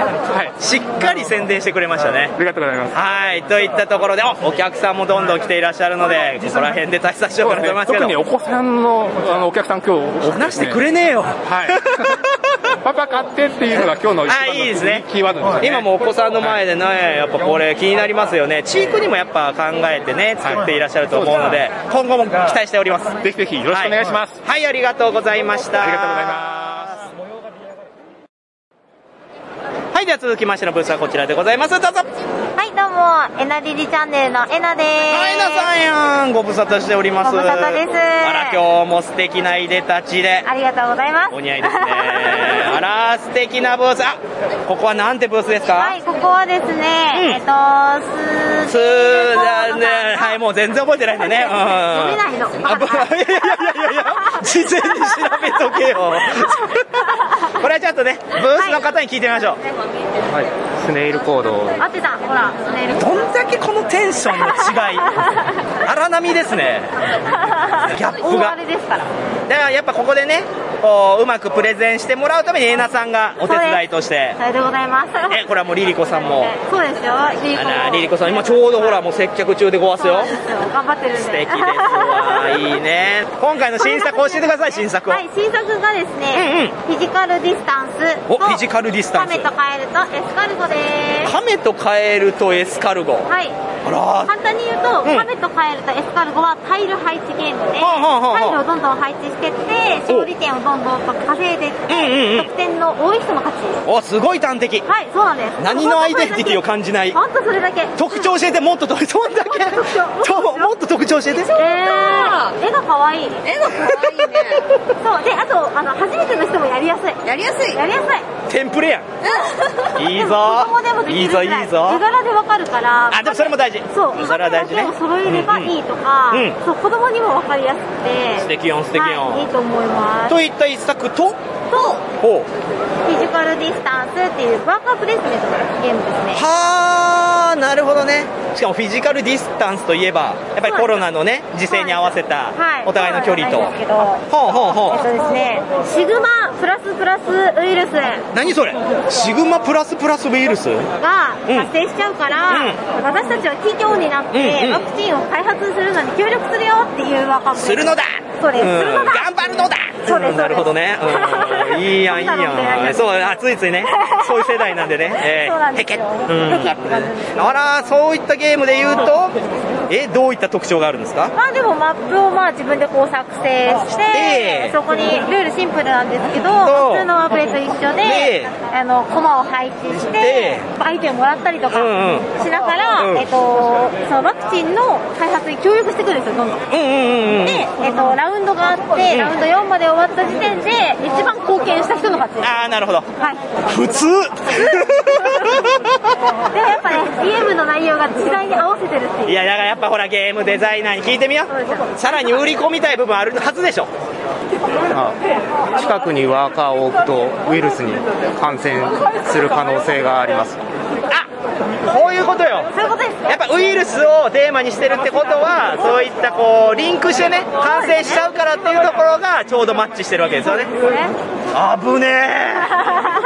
危なかったアイデンティティをちゃんとね引き出さない と短すぎる数字いやでもこのえなさんとリリコさんのねなんだろうね染まりきらない感じが私も大好きですよゆるいんですよゆるすぎてゆるいなかなかないですよ普通もっと言いよどむか らねあすいませんちょっとちょっと調べますみたいなのないんでねもうちゃんと普通のこと普通に言ったっていう普通のことをねいいなあおそんなえなさんもリリコさんも YouTube 番組やってるはいはいなんていう番組チャンネルですねおえなりりチャンネル、おこちら皆さん登録してない方ははいぜひよろしくお願いいたしますお願いしますやっぱビジュアルあってこそねお二人のさらに可愛い部分も見えますからそうです期待しておりますよ、ということでお忙しい中ありがとうございましたはいでは続きましてのブースはキャイキャイ言うとるでここはなんてブースですかタニシクラフトワークスですやった言うとあれなんかその真ん前になんか誰かいらっしゃいますよ誰ですかあなたたちパイナポーズですあパイナポーズお願いしますパイナポーズですあれクレイブラッドの畑さんの息子 さんでおなじみのおなじみでも今日いない不在であれなんでちょっとあの彼今福岡に住んでいましてあそうですよねはい大阪からね引っ越して仕事福岡から来ると会社に間に合わないということ で時間とお金の関係でこうやってね解散してい くの大学大学のね仲良しで始めるとこういうパターンあるんでいや頑張ってくださいお今日取材してるのそうなんです、あらじゃあインタビューなり撮影なりして、えそれでさっきじゃあもう谷倉さん撮っちゃったそうです、なんと撮らせあてーいただきまスしたケベですよ先生ダメですよ和コードのリビドーを刺激 するのはここまであエッチですね自分で言うなそれ突っ込む側やねやめてくださいよのくだりないと言わせた感じになるからなっちゃう大喜びでエッチですねねえつって我々 バカだなよくよく考えたらね両方ともね動画配信されてますからあそうですねあー初じゃないですねでも初じゃないです前回のゲームマーケッそうでトすよねでもお会いしていやーよかったわでもお元気そうでよかったです、今後もねぜひ活動していただいてパイナポーズも期待してますから、ありがとうございます片や谷倉さんはねホラボド久々なんで出てもらうのりがとうございますそうですね本当2年ぶりぐらいですよあれすごい綺麗になってるじゃんまああらまなんか何かあったのわいや以前にホラボドに出てもらった時もなんかあぐらかいてさなんかおでんぽんかいてましたけど耳舐めたりあそう耳舐めちゃったりしてびっくりしちゃったでも最近もなんか動画配信見ました谷倉さんの動画もちろんめちゃくちゃスケベじゃない私あれはもうズルだと思うの何どうか何が好きなんいやいやテーブルの上に胸乗せるのなしだろうとかもっと首詰まったやつで来いよとかちょっと真似てもらってねぐらい確かにそうですねそれがちょっといやパイいやでもパイナポーズに女子入れたらもう解散は促進すると思う絶対男だけでやった方がいいんですけどガチファンがあでもね以前に出てましたよねあのプレあそうイですねプレイするときにああの方たちはもう出ないのそうです、女性人たちはあれ大学の友達そうですみんながこう会えなくなってってね寂しくなるんですけど次回は嬉しそうじゃないあ私がですかいやいやいやその1個のコンテンツが潰れることにはいめちゃくちゃ嬉しいよ終わるよ終わるよええどういうことえ別にいやまあホラボドと戦ってもいいですけどいや謝る 早ないもうちょいやろ吉本ボードゲーム部さんはもっとやってくれためちゃくちゃ早かったプロだからまあプロだからね、まあ、今後も活躍してるのを期待してますけどもはいはい谷倉さんの新作とか聞いてなかったんでぜひ教えてほしい新作が今回持ってこれなかったんですけどえなんでちょっと間に合わなくて間に合いませんでした印刷の都合とかじゃないのそうかなんですよいやでもやっぱりねこんだけ長くもう谷倉さんやってますんで、はいやっぱ納得のいくものを持ってこないといけないからそうですこはもうねそうですね泣く泣く我慢して次じゃはいあ秋うんそうですね今考えてます期待してますよやいやでもほらなんか並んでますよこれは何ですかこれはですねゲームじゃないんですけどグッズをちょっと作らせてもらって、は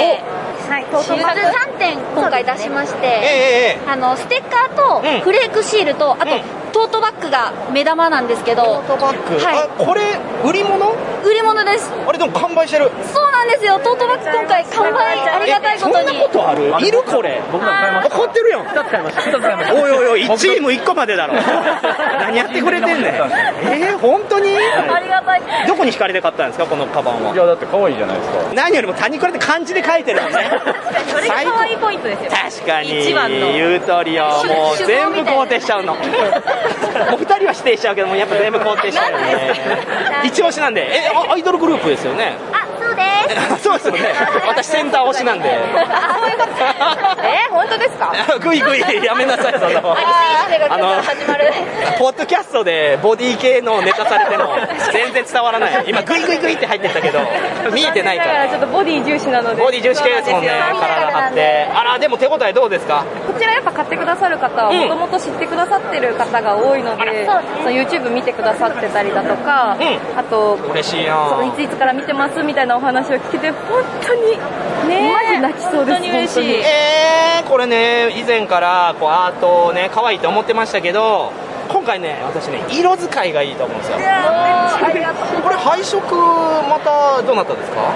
えなっちゃんがかけましたなんかうまくなったよねよりえありがとうござい ますちょっとフレークシールっていうものなのでわりかし女性が多分使ってくれるのかなっていうところはいはいはいはいでよりちょっとほんわかめな方のテイストに寄せていいわー髪色を各自のあのカラーでまとめてみま したありがとうございますこういうとこ よやっぱりだんだんとこうボードゲームデザインみたいなのも、まあ、幅利くようになるんですけどやっぱアートワークとしてね勝負するって時に幅の広さは谷倉はすごいねおみさんは本当に本当のことしか言わないいやいやいやいや否定するか謙虚にいて くれよ謙虚に何のために白い服着てんの確か にそれ清い心だから全然出てねえよ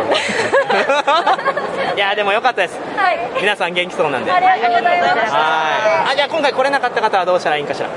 今回来れなかった方ここでしか手に入らないここでしか今のところあそうなんだでもお花見場所取りバトルこれ、きゅうあおの人気前か作らでね出させていただいてるこのボードゲームに関しては、うんそうボードゲームに関しては通販2カ所でやってまして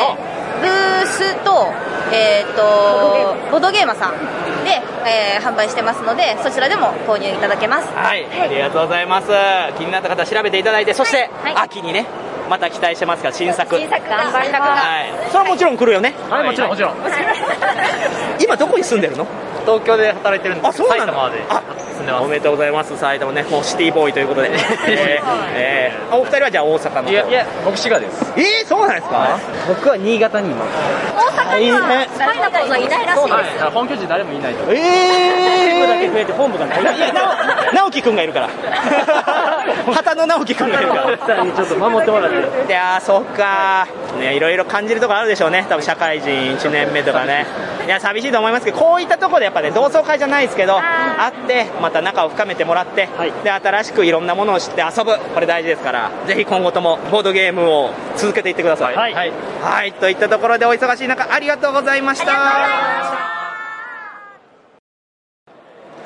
はい、では続きましてのブース、これは強烈ですよ。すいません、自己紹介をお願いします。えっと、サークル名 0814C と言います。お 14C! これはサークル名で、ゲームタイトルはパーティープーというゲームになります。パーティープーはい。うんこって書いてるよ。はい。大丈夫プーがうんこっていう意味です。あ、そっか。んで、ここにブースにもうんこを漏らしたら即退場って書いてあるんですね。はい。どういうゲームなのかっていうのと、あとまず突っ込みたいですけど、女性に売り越させるべきじゃないと思うんですよ。 いや、もう全然うんこうんこ。 いや、やめなさい。やめなさい。あなたたちは良くても、うちの番組的に、やらせじゃないか感も出るからね。 すいませんえ、本当にそういうゲームなんですかそうですね、あの高貴な貴族になりきって、うんうんうんその相手にその脱粉をさせて、その社会的地位をこう低落させるっていうような。聞いたことねえな脱粉させたことって私今のところないんですよね、まあ、そういったとこに一回踏み込みそうになった20代はありましたけどもう今からでは間に合わないなと思うんですけどこのゲームはそういったところにアプローチするものなの、一応その対象精神年齢が5歳っていう絶対ちゃうと思う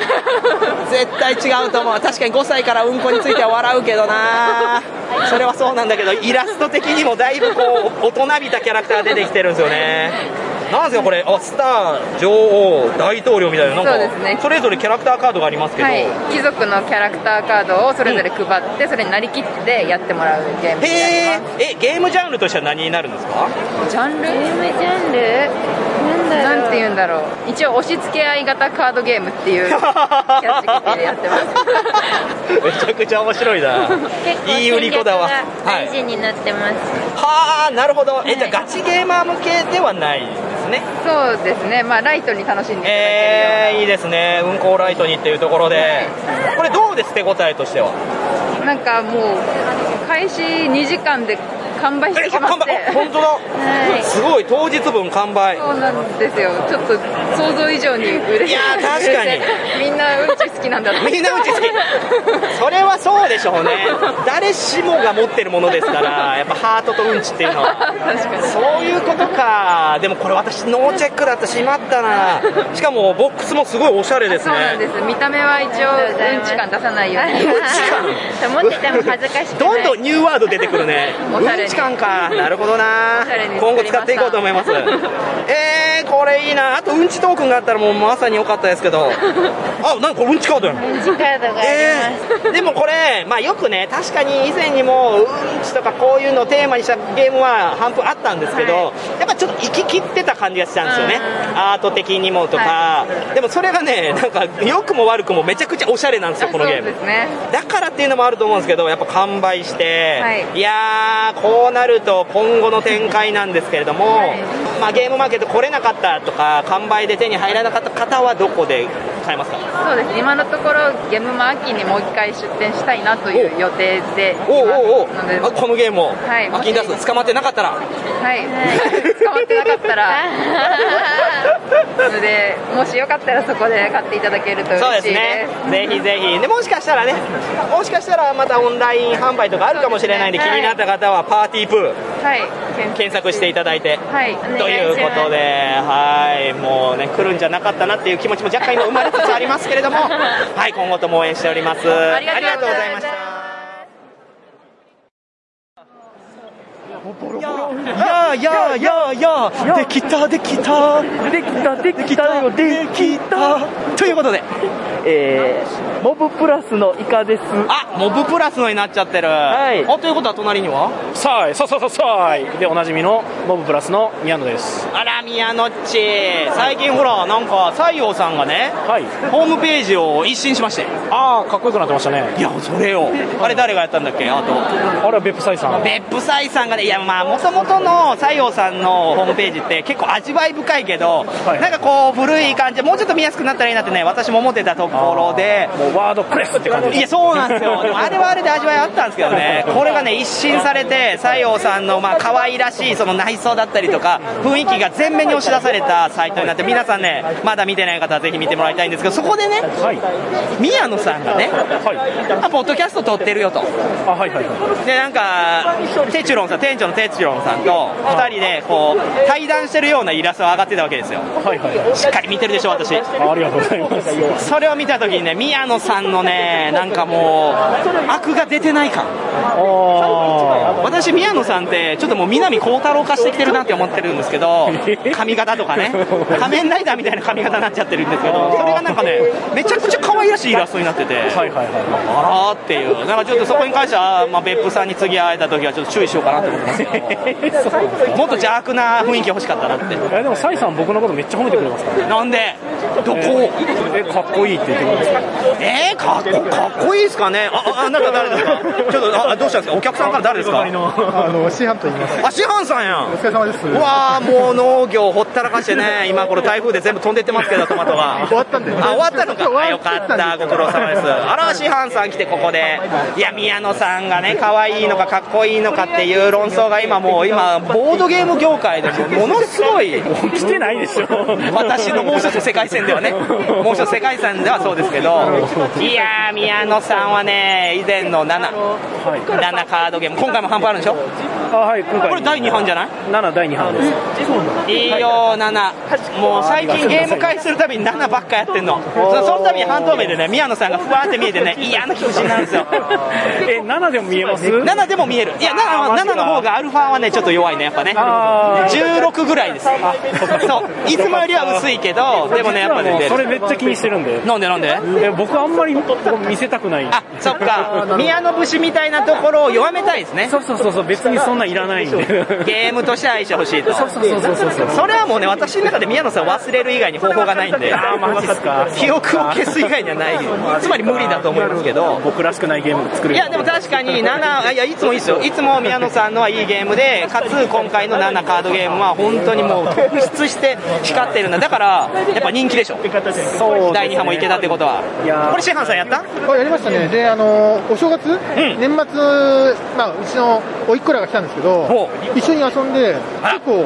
まだそれこそ小学校入ったばっかりの甥っ子なんか、結構もう結構ずっとこれ遊んで。いいよね何がいいってねやっぱメモリーゲームってね若い脳にちょうどいいんだあ若い宮野さん得意なんですかこういうゲームメモリー系いやめっちゃ嫌いですいやそうでしょいや分かるいや嫌いってことはないと思うけど苦手じゃないですかもうあすぐ忘れちゃうみたいな、でもそこがねやっぱ7は、まあ、若い子も遊べるし何よりやっぱ手札運の塩梅もちょうどいいからそうですねだから最高だよ7一番いいなと思うのはやっぱ手札配られた時に、あこの手札で今回どうしようかなって考えれるなって、あ確かにそう確かにねこれなんかあのごいたとかでもちょっとそういうのあって、だからあこういう面白さが出せてるんだったらいいなってこう自分で思いましたさすがやわ宮野先生もうだって何年目まあ一応10年目ですねいやもうそんな方からしたらそれは確かにねいろんなゲームデザイン考えるでしょうけどいやいやもうどこにねその山を置くかなっていうのは私の中で思うんですよゲームデザインの上でだからフックになる部分とやっぱりこうクライマックスになる部分ってあると思っててそういう意味では今回の7に関してはその手札を自分で見た瞬間は一つのクライマックスだと思うんですよねはいはいおーこれはこうしてやろうってこの後に続く気持ちこれがやっぱアナログゲームで大きい部分だなと思うんでそれはねまだ体験してない方はぜひ7カードゲームこれ他でも買えるんですよねオンラインなどでもはいオンラインとか全国とかはいえヨドバシも売って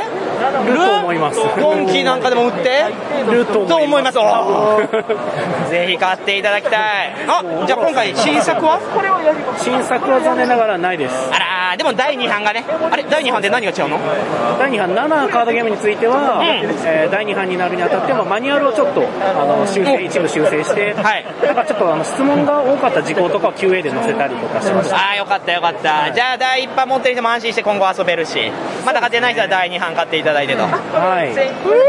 よかったわありがとうございますお忙しい中はいもうイカさんがずっとね応対してますけどお客さんがさっきが もう4人以下にならないですねそうです ねなんかずーっと来ていただいてますねはいということで、い、やお忙しい中失礼いたしましたありがとうございましたうわすごい何これが、あのこれと同じだ個人カード個人カードこれ最初配るこれゲーム名はアニマルビンゴそうええこれカラートーク各自一色もらっとくはあはあはあふみさんここから引いてえなんだなんだあ袋袋から36体の動物くんが入っとるんだあすごい立体のフィギュアそしたらここにもみさんの色を乗っけるとあーなるほどね取ったからここに乗っけてそうで、もしもみさんが課題カードにこうライオンいたらここにオセロの白いの乗っけて1点入る、で誰かがライオンさん引いちゃったら黒いの乗っかって、そこからもうもみさんは点取れなくなるえと言っているあなたはパパ取ってんのかいパパワーナインゲーム ズのえー、ナインですあナインさんじゃないですか世界の坂下さんじゃないですかちょっと いやー出た出た新作 もうフライング収録しちゃいました けどえこれ完売一応完売ですねただまあ部数がねこの人形の数が人形これ飾あれじゃないですか今回のブース用のやつじゃな くて入ってるんですねそう36個入ってるすごっえこれどこで手に入れたやつですかこれはえっといわゆるその夜店の問屋みたいなのがあってなるほどそこにあったラインナップですねついつい聞いちゃいますけどそのゲームデザインの、なんだろう着想としてはどっちが先ですか、それを見た時になのかこっちのゲームデザイン思いついてからそのコンポーネントを探したのかこれは実は元が元というかもあー着想もうダイレクトなネタがあって、テレビであのポケモンの番組があるんですね、ポケモンのアニメじゃなくてバラエティ番組みたいなやつはいはいはいはいはいその中でポケモンのフィギュアを引いてビンゴするみたいなテレビのイベント企画があったんですよああなるほどであれをボードゲームでそのままやれたら最高やんと思っ確かにて確かになるほどねなのであの比較的値段が手に届く、で種類がパターンいっぱいある人形みたいなのを探して、でこの夜店の人形に行き着いてって感じえー、でそれが今回はまあちょっと、まあ、お試しじゃないですけど30部として販売したら、あらーでもそんな言ってもねいやいや人気サークルさんじゃないですか今回も「ドラゴンズストーン」を反布して反布しておりますどうでしたまあもう言って15時過ぎましたけど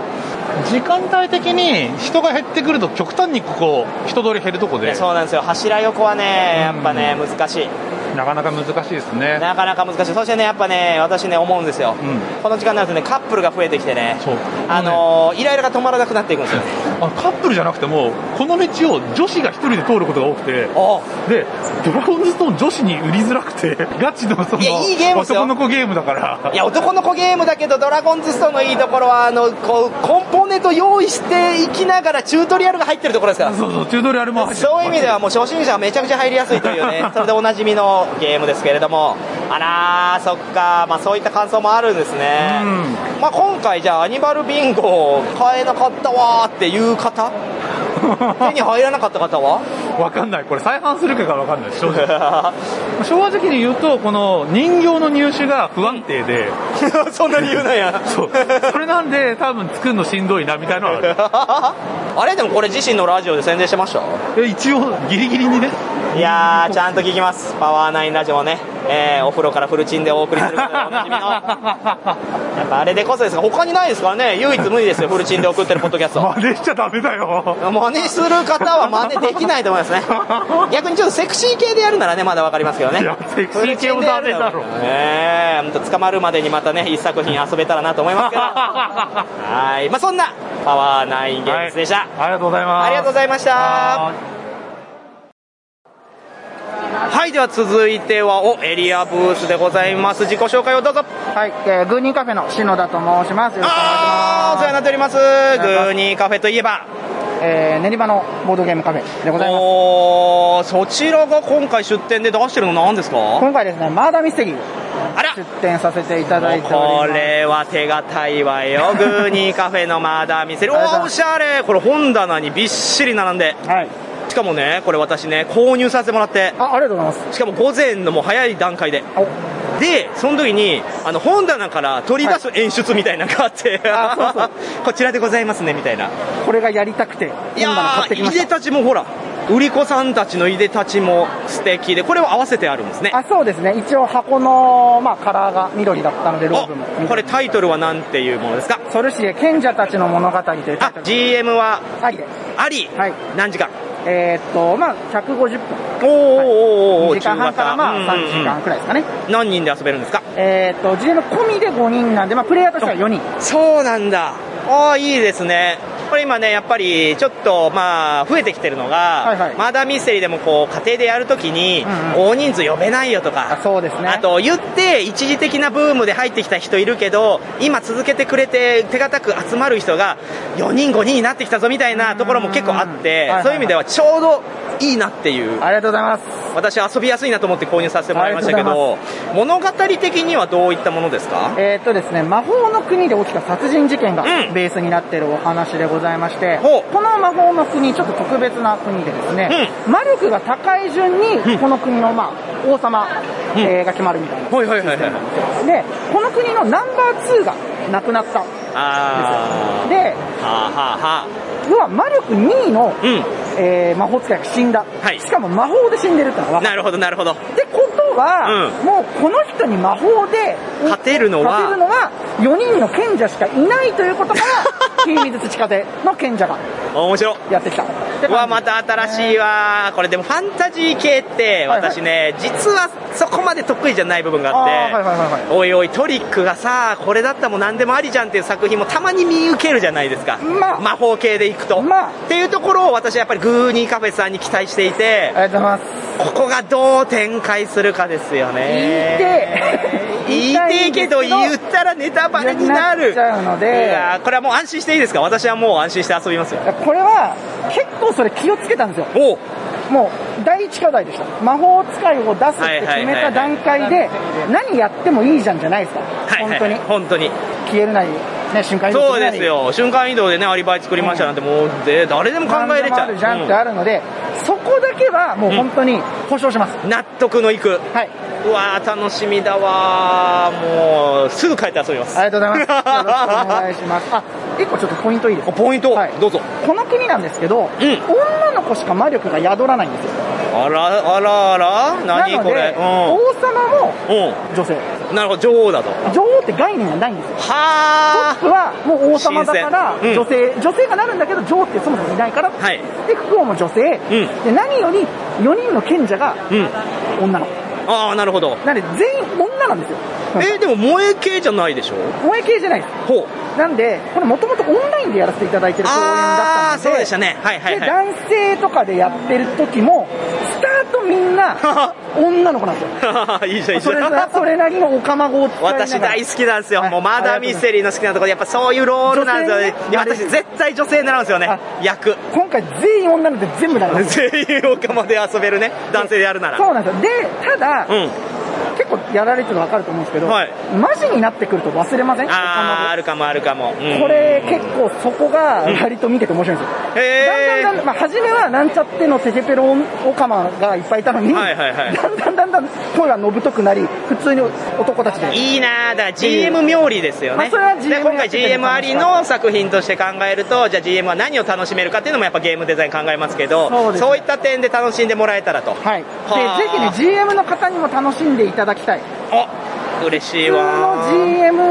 より楽しいと思う難易度的には、そのあ GM の。難易度正直まあもうこれ嘘ついてもあれなんで低くはないですああ、なるほど。あの低くはないんですけど、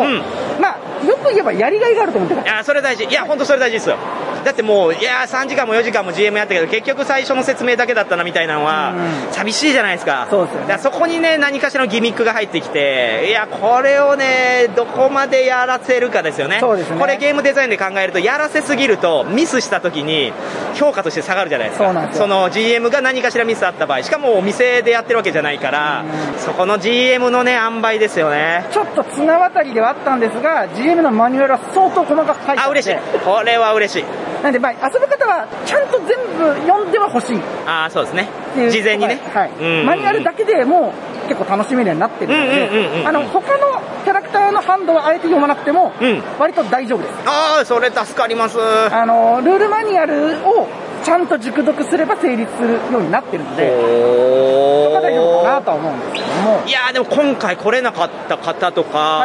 どこで購入できますかこれ一応この後ネット販売の方向で、なブースとか、えー、とうちの公式サイトの方からブースで販売する予定で EOTH のはブース、おそちらでも買えるのであればもうぜひね、まあ、この後おそらくゲームマーケット閉会した後は感想が上がっていくと思うので、ぜひ購入していただけたらもう一度タイトルお願いしますはいソルシエ賢者たちの物語でございますはい、ありがとうございましたはいでは続きましてのブースはこちらでございます自己紹介をどうぞあれどうしたんだろう笑ってるアイスがえあれなんかクスクス言ってる自己紹介恥ずかしいのかなちょっとお隣の方に聞いてみましょうはいえーとトクシーゲームズですマダーミステリーブースですあれでもほらメインの方がそうですねはい食べ終わりまああ何食べ終わりましたって何終わりましたなんか食べてたのアイスを食べられました。はアい。イスクリーム食べてないごめんなさいお邪魔しちゃってはいついついねそんなあなたはえっ、と、トクシーゲームズのパラジンと申します。はいそしてえー、特殊ゲームズのイグゾーと申します。あらこれはお三人でやられているブースはいおマーダーミステリーで今群雄割拠でございますけれどもはいはいこちらで頒布されている作品教えてくださいはい。えっ、と、新作からご説明すると、カサンドラエクスペリというカサンドラエクスペリこれね私購入させてもらいましたありがとうございますどういったゲームですかえー、と6人用 GM レスのシナリオなんですけれども、コンセプトがまだ殺人が起きてないまだミステリーということでいいやーいいよいいよは入りがもういいよワクワクするよあの SF で、未来予測をする AI が、あなたたち6人の中で殺人事件が起きるっていう予言をするところから始まるそんな映画あったねいろんなところで聞く設定ですそういうサスペンスな部分から始まるマーダーミステリー、でもマーダーって言ってるってことは何かあるわけですね、そうですねでなんか6人の中の誰が殺人犯になるのかがまだわからない状態なので、あの始まった瞬間はみんながみんな誰も安心できないっていう、あ自分が犯人になるかもしれないから下手なことは言わない方がいいかなっていう想像したらめちゃくちゃ怖いですよ始まるシナリオになりますこれはゾッとするでもワクワクもしますねそうですねはとはいえそれだけではほら入りはいいですけどその後のギミックとかテンポとかあるじゃないですか、そういったところで何かありますかい現在進行形で進んでいくので、そのページが進んでいくとクリップでページが止められてるんですけど、それが1枚ずつ解禁されていくっていう形なあのーで気になる先を見たくなっちゃうやつ、はいハンドアウトが途中から増えていったり調査カードが途中から増えていったり、っていうルールでやらせていただいてますあこれが何人6人用ですねお、はい GM が不要、はいそして時間が3.5から4はい、ちょっと長めです なかなかいいですねじゃあもうこれは1日使ってはいぜひ遊んでもらいたいぜひよろしくお願いしますあーもう今から楽しみで仕方ないですありがとうございますはいおこっちにも何かありますねこれ何ですかあはいえー、とですね残念ながら今回に間に合わなかったので来月発売なんですけど、えーとオンライン専用シナリオで、えーデストルド自殺心理研究所というものがおデストルド自殺心理研究所はいえー、とあらすじとしましては、はあはあちょっと自殺率がめちゃめちゃ上がっちゃった、まあ、パラレルワールドの世界がありましてまたそん なまたそんな特殊な、はいえそこー、から怖いわやだわ、はいでそれでちょっとやばいぞってなった政府がですね、うん29歳以下の若者たちを集めて、えー生存意欲促進プログラムという60日間のプログラムをはい、 強制的にやるんですけど、うんうんうんでまあ、もうあと1日で終わるよってなった時に、まあ、最終日の朝一つの死体が発見されてしまいこれをやったのは誰でしょうっていうのをはいなんかあれですね設定が結構練られている感じでどちらの作品もいいと思うんですけど、えこちらオンラインオンラインのみになっちゃうんですえーどうやってどこで遊べるんですかこれえーっとですね、これブースで販売するんですけど、 BOTH のブースはい、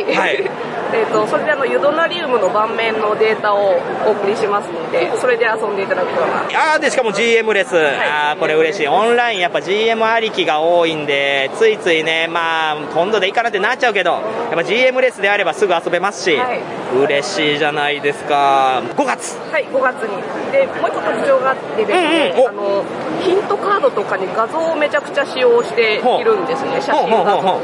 で、全部文字であのヒントを説明するんじゃなくて、写真画像から自分でヒントを読み取ってもらうっていうので、本格推理が好きな方に。これね、ポイントとして伝えたいのは分かりますよ。はい。これやっぱ文字で来るとついつい人によっての想像力の差異があってそこでミスっちゃった時ってなんか言いようのない悔しさというか仕方ないじゃんみたいな空気になっちゃうじゃないですかいやそれはやっぱまあ共有できるそのビジュアルがあればそこからまあ推理するって意外とね他のサークルさんやってないとこも多いですからねそうなんですよいやそういう意味ではやっぱこれはポイントですねありがとうございます。おお楽しみはいちなみに今回のいでたちは何ですかなんかすごいミリタリーというかなんかええスワット感のある、趣味ですあ趣味なんややめた方がいいんちゃうなんか見た目だけでも目立った方が集客につながるかなと思ってあでもそれはそうただ結構怖がられてむしろ近寄ってもらえないですねそれもあるでしょうね、い、や面白いサークルさんで期待しておりますはいというところでお忙しい中ありがとうございましたはいでは続きましてのブースはこちらになりますどうぞはいえっ、とコーラポンドゲームズと申します、えー新作ポーションマーケットを持ってきてますおかわいいありがとうございますポーションマーケット、はい、あれでもほら以前のね作品でもねアートは可愛いけどもう超熟考するタイプの頭から煙出すゲームばっか出されてていや私それが大好きなんですけどりがとこうごれギざいャまッすプ今回もそういった形ですか今回は割とまろやかになってるかなと思います、そうなんですね、あでもコンポーネントもすごいしっかりしたこの中身で、えーと個人の、えーまあ、ボードではないんですけど、まあ、うんうんシートっていう形で、まあ、手元で、えー、とマンカラをしつつ、えー置いた、えー場所によってそのアクションをしていくような感じのゲームになっていて、まあ、プレイヤーは、えー、とポーションを、えー、と大釜をこうぐるぐる回すことで作っていくっていうような感じのゲームになってますこりゃまた楽しみですねありがとうございます購入させてもらいました、ぜひいや楽しんでいただければどうでした手応え今回そうですねやっぱあのポーラポンド名義で出店するの初めてなんですけれども、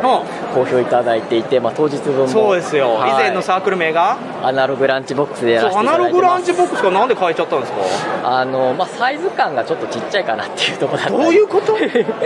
感って何響き響きとかあとまあテーマとかですかねちょっとあのアナログランチボックスっぽくないなって時はポーラーポンドゲームズのメイキング出 たよデザイナー側のこだわりややこしい分かりづらいっていうだけなんですけど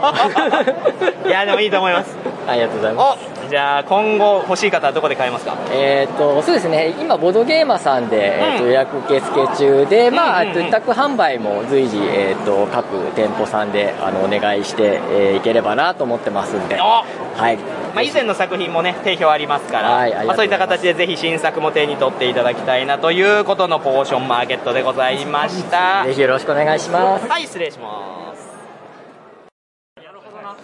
はいでは続きましてのブースはこちらでございますどうぞすいません、ゾーイモーイと申します。あゾーイモーイさん、もう今飛ぶ鳥落とす勢いじゃないですかとんでもないです。ありがとうございます。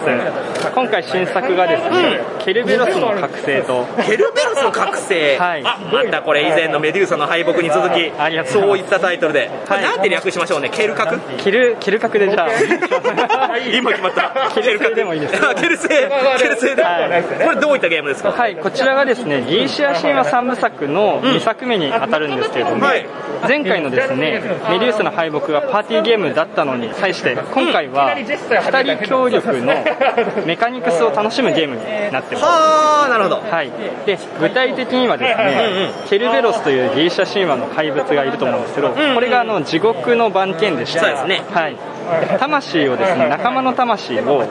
この地獄の番犬をうまくやり過ごして、全て回収しきるという、はい、テーマにしております。なるほど、なるほど。はい。でもほら、以前のメデューサの敗北も結構独特のゲーム性だったじゃないですか。そうですね、今回もうんちょっとメカニクス寄りなんですけれども、あのー今ですね、結構2人の価値観を合わせるゲームとか、2人の価値観の違いを楽しむゲームってあると思うんですけど、今回のゲームは、2人の性格だったり、戦略の違いを楽しむゲームになってます。えはいゲームになるのありがとうございます。あのすげえなこちらがですね、12枚のシンプルな選択カードというものと、またこれ12枚のケルベロスのアクションカードというものがございまして、この選択カードのえー内容というのが、プレイヤー2人のまあゲームをですねどうクリアするのかを選ぶカードになるんですけれども、ゲームの角が、ここからですね、12枚の山札から、3枚カードが出てきて、なるほど。それをですね、相談なしで、ケルベロスが落ちちゃうとダメなので、出たよはいはいはい相コミュニケーションなしではい、せーので1枚選びます。出すはい2人の選択が揃った場合には、そのカードをプレイすることができるんですが、2人の選択が揃わなかった場合に余った2人とも選ばなかったカードをプレイしなければいけませんなので、こう事態がですね思わぬ方向にどんどん進んでいってしま うというなるほどね、ドツボにはまっていくのを楽しめる。そうですね。ほうほうほう。なんで、ケルベロスが起きてるから、寝かせた方がいいんじゃないかって思う人もいれば、ライフがもう1しかないから、ライフの回復を優先した方がいいって思う人もいて、正解がない中で、戦略の違いとか、ガンガン攻めていこうぜっていう人もいれば、今はまだ守りの時期でしょっていう人もいて。なるほど。その違いを楽しめるゲーム。いや、いいですね。ちゃんとね、そのテーマをね、合わせてるのがすごいですよね、ゲームデザインにね。ありがとうございます。なんかもう残り2個。そうですね、残り2個で、なんとかすごいじゃないですか。来ましたね。よかったね。メデューサの敗北に関してはもう完売。あ、そうです、れだってこれ、言ってね、新作じゃないのに。そうですねあの私たちも驚きなんですけど予約以外完売しましてはいありがとうございますおやっぱりあのギリシア神話セットでご購入されギるリシャ神話セット。ギリシャ神話セットって、まあ隣にヒントマニアもありますけど、そうですねこのコントラストの強さたるやですよね、あのもうね信号機みたいな感じになってる信 確かに。いや、手応えもバッチリという ことは、今後の展開もあるんですよね。そうですねあのリアルイベントもちょっと出ようとは思ってるんですけれども、それ以外ではですね、まあ、ちょっとうまくいくかわかんないですけど次回のゲームマーケットで3部作の3個目を出したいなっていうところと、まあ、そこの3個が揃った時点でもうちょっとこう EC だったり販路の拡大もしたいなと思ってますいやーいやーこれは期待はいというねファンもね獲得したようでよかったですはいありがとうございますそんなゾウイモーイさんでございましたありがとうございましたはい、では続きまして、あ、自己紹介お願いします。どうぞ。はい、草場です。あ、草場さん、はいはいお疲れ様です。はいはいやー、以前にね、サバさんの解体新書配信させていただきまして。あはいはいはいやー、もういろいろと好評でしたよ。もう歴史を知ったっていう。い。今もね、あの、マインドの、えーホームページにですね、作動さんとの対談が載ってるんですよ。ツイッターで回ってきたかも。あれですよね、あーそうです二人、ツーショットで写真が載ってましたね。そうそうそうそうそれです。いやー、いろいろと活動されているそんな草場さんですけど、今回は、お、新しい冊子かなこれは。えアナログゲームミュージアムの開放誌の第2号お第2だで見ていただくと分かりますけど、大磯のもともとは祖父の家だったんですけど、んうんもう今住人がいなくなって空き家になったので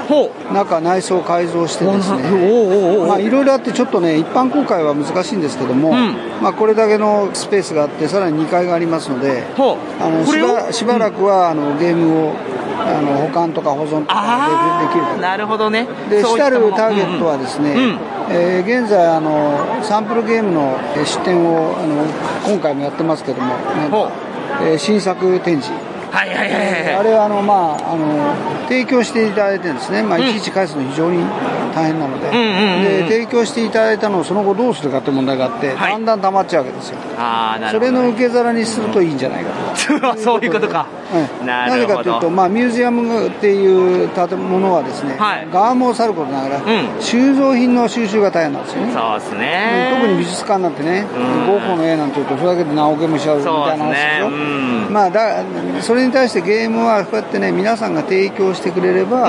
まあ、申し訳ないけど、ただでいただく。まあまあまあ、そうですね。そのその代わりあのあなたの作ったゲームを、まあ、永久にとはまあ言い言いませんけども、まあ、可能な限り長く保存し分類しえーデータを提供するみたいなねそういうウィンウィンの関係になるのであーなるほどそれでアナログゲームミュージアムを構想して、まあ、あの本当はね、えー箱物を作ってね、あの東京の都内の便のいいところの駅前かなんかにでーんとで、やりたいですよね。あのなんだっけ、安倍のハルカスを追い越す。えーもうそうだったらもう、一大コンテンツっですよ。てなるんだけど、まあそこまではとてもいけないので、まず第一歩で、まあ、単なる民家の改造ですけども、それでもね、換気をちゃんとして、棚をちゃんとして、えーあの保存して、そして分類して、えーこれ大事な一歩ですよそういうことそういうことを考えてるので、今、この、えーミュージアムの第2号誌が出ましたので、はい1000円ですけど、よろしよろしくお願いします。あーありがとうござ います。いやー、これはね、やっぱアナログゲームミュージアム実現のためにもね、こういったこう、一歩一歩した、やっぱそうそう日進月歩であり、まあ、三歩進んで二歩下がるじゃないですけど、そうそうそうそうそんな感じ。もう何もせずに構想だけ描いてるだけじゃ進まないですから、こういったことを進めていくっていうところでね、草場さんとその仲間たちが。幸いなことにね、こう分類とか、あのまあ、図書関係関係の人多いんですけど、うんうん分類とか、そういうことに詳しい人がね、あの加わってくれましたうわ、嬉しい。あのそもそもその、例えば図書だったら皆さんおなじみがだと思うんだけど、908.2とか、あのえー NDC って言うんですけどね、日本受信分類法って図書だって、それはあの森先生っていう人が、えー今から何十年も前に構築したんですよ。そういういいものがあったんで、あの今でも図書の分類っていうのはそれで、あのまあ、今、新しい分類がありまいろいろありますけどね、あのずーっともう100年の経でね、えーそれが役立ってるわけですよ、でゲームに関する分類っていうのは、図書よりもっと難しいんですよね、あのコンポーネントもいろいろだ、そうです箱ねの形もいろいろだ、えーテーマもいろいろだということで、それでそれをどう分類するかみたいなのを、今、一つ、えーテーマとしてね、そういうのを研究しながら収蔵してる。どういうミュージアムを作るだからまあ研究所に近いんですけども思ったより、思ったよりなんか、こう、なんでしょうね、アカデミックだし、こう、いろんな試みもあるものなんですね。いや、すごいな。それを今回このブースで、だから冊子まとあして。宣伝ですねあのゆくゆくはまあ今はそういう段階なんで、あの仮の段階なんだけども、うんうんうんうんゆくゆくはそんな大きな箱物を作るにしたら今度はかなり資金がいるじゃないですか、だからあのクラウドファンディングも小さいクラウドファンディングじゃなくてね、大きくやんないと立てきれないから、そういうようなことを考えて今まだ宣伝段階ですねはあ、いや、期待しております。はいはい、ある歩きながら作る走りながら作って感じですけども、はい、といったことでね、草間さんもなかなかね、えーブースの管理も大変でしょうけど、いや、私は何もしてないです。いやいやいこれやでいや EM してるだけです。確かにね、さっき見て話しかけようとしたら寝てたんでびっくりしましたけど、いやいやいやいや。あなくなったのかなとも一瞬思いました。何を言ってるんです か棺桶に片足何を言い合わせるの片足入っちゃってはいはいそういうわけいですやありがとうございます。ということで、はい、これからもよろしくお願いします。草場さんでした。通行人でございます。あなたどなたですか。はい、えー、北海道常盤クラブの神谷パパです。あ、神谷パパさん、人柄とは裏腹にめちゃくちゃ体格の いい神谷パパさん、そして高見です。あ、高見さん、あれ高見プルの俺何してんの今日、俺普通になんか、ああのね購入今日は出店じゃないもう出店じゃないよあら今回は出店じゃないあじゃあもう欲しいもの買って欲しいもの買ってあらでも神谷パパさんは違いますよなんせ北海道から来ていらっしゃいますから、はい今日はブース出してましたおなんてブースですかはい、常盤クラブチャンズファクトリーという。おお、チャンズファクトリー。まあ、いい2響つき2つ合同の。えそちらではなんか新作があったえっとね、新作ではないですけど、えーと、噂になってました、かえっこ動物というゲあーームを出させていただいておりましはた。いはいおおおうおうそっちは手応えどうでしょうということでね、あ良かったですよ、ちびっ子たち、割とね、やっぱりあの後半、えーと、2時とか3時とか、うんうんそのあたりからだんだん客足伸びてきて、子供たちもね、ゆっくり泊まってくれたので、好評だったと思いどまうす。なんですかねこのコロナの中でお子さんの入りってどう感じましたやっぱりねえー多くなったような気がします。あ本当ですかうんあの結局裾野が広がってる感じがするので、子供たちがゲームを知ってる。もう一回他のゲームを遊んでる子が遊びに来てるような気がしました。あそれ嬉しいいやーここからまたね神谷パパさんの作品も遊んでさらにボードゲーム熱を上げてもらってねそう将来お金を使ってもらえるようになったらねいや嬉しいこういうところから草の根大事ですからね、いやそんな中で高見さんちょっと目玉商品目玉作品なんかありますかああそうよなこれ特にね欲しくて来たんだよっていうのえーっとこれかなおなんだこれ今日の勝ちカノープス、えーっと今日の勝ちってあのなんだろうボードゲームでああ準備したら勝ちとかはいはいはいはいはいこれ夕日を見たら勝ちとか新作だっけえっとね前回はただ今日の勝ちで今回2バージョン出ててあそうなんやそうそうそうこっちが割と新しいお題カノープスの方が新しいお題もをうだからだから日常密着型のコンポーネントというかそうそうそう何々したらだから朝背伸びしたら勝ちとかもうそういう感じですよねそうそうそう今日予定立てたら勝ちとかうんうんうんうんうん俺ね結構こういうなんだろうゲームの垣根を越えてくるものが好きなのよ好きよねあなたね、うんなんか変わってきたわよね昔よりねそうかなうんなんかそういうゲームデザインも始めたのもあるかもしれないけどーでもそういう点で言うと神谷パパさんのそういったちょっとゲーマー向けのブースですよとかじゃないところのアプローチもあるし、なんかいろんなサークルさんが、まあ、今回ね復活したところもあって、うんうんなんかワイワイ賑やかだなってその色とりどりって意味であ昔のゲームマーケットにも戻ってきた部分あるなっていうのでね安心しましたようんいやー今後も期待しかも北海道からね来てくださったのいやー他にもねキムチさんだったりウーベイさんウーベイさんもほらあっちで、ねえあれもお話聞かないとそれはまた来週になっちゃうかなうんですけれどももうすぐね英会というところのタイミングでしたがすいません足止めしちゃいましたけれども明日もここは明日いなはいゆっのくりゆっくりとします。あじゃあお客さんとして、高見さんもそうですよね、まあそうやなはいもう2日ある分ゆっくり堪能して体験購入していただけたらなと思いますありがとうございましたありがとうございましたありがとうございましたはいでは続きまして、あこちらのブースは何ですかはい、こちら、ストーリーゲームレーベルのポラリスのブースです。おポラリスブース超巨大でまた今回もこの目の回るようなデザインの、ちょっとやりすぎたようなねあれなんかお隣にいらっしゃるあなた誰僕あさとですあれ炭酸のあさとさんじゃないですか代表の、なんか今日いでたちおかしくないですか、そうですねなんでこんなあポラリスの説明韓国あそうだったそうだった あポラリスはもう前作のねレッドラインが去年1かなやっていただきましマたーダーミステリーで感動したありがとうこのね感動は何の感動かは言えないけど、はいはいもうとにかくねすごいよこれはまだ遊んでない人はぜひ遊んでほしいそんなね、ポラリスさんがなんと今回そうですね新作を二作目を出させていただきましたおなんでタイトルですかはい、タイトル、インサイドブルーというタイトルでインサイドブルーお作目がね、レッドだったので。あ次青作目はこれね、浅田さん、箱の形が、これ1作目 P 型だったんですよ P 型だったんですね P 型だったんですよ。はいっていうことは次、O 型かなってね、ポラリスのはい O かなってね、思ったら P はは P いでは、い色が青になったっていう。はい、いいじゃないですか。この形見たらもう一発で覚えるから。これに関しては、私はちょっともう反対していこうかなって思うんですけあそうなんですど、あの片付けにく私、い最近新居建てまして、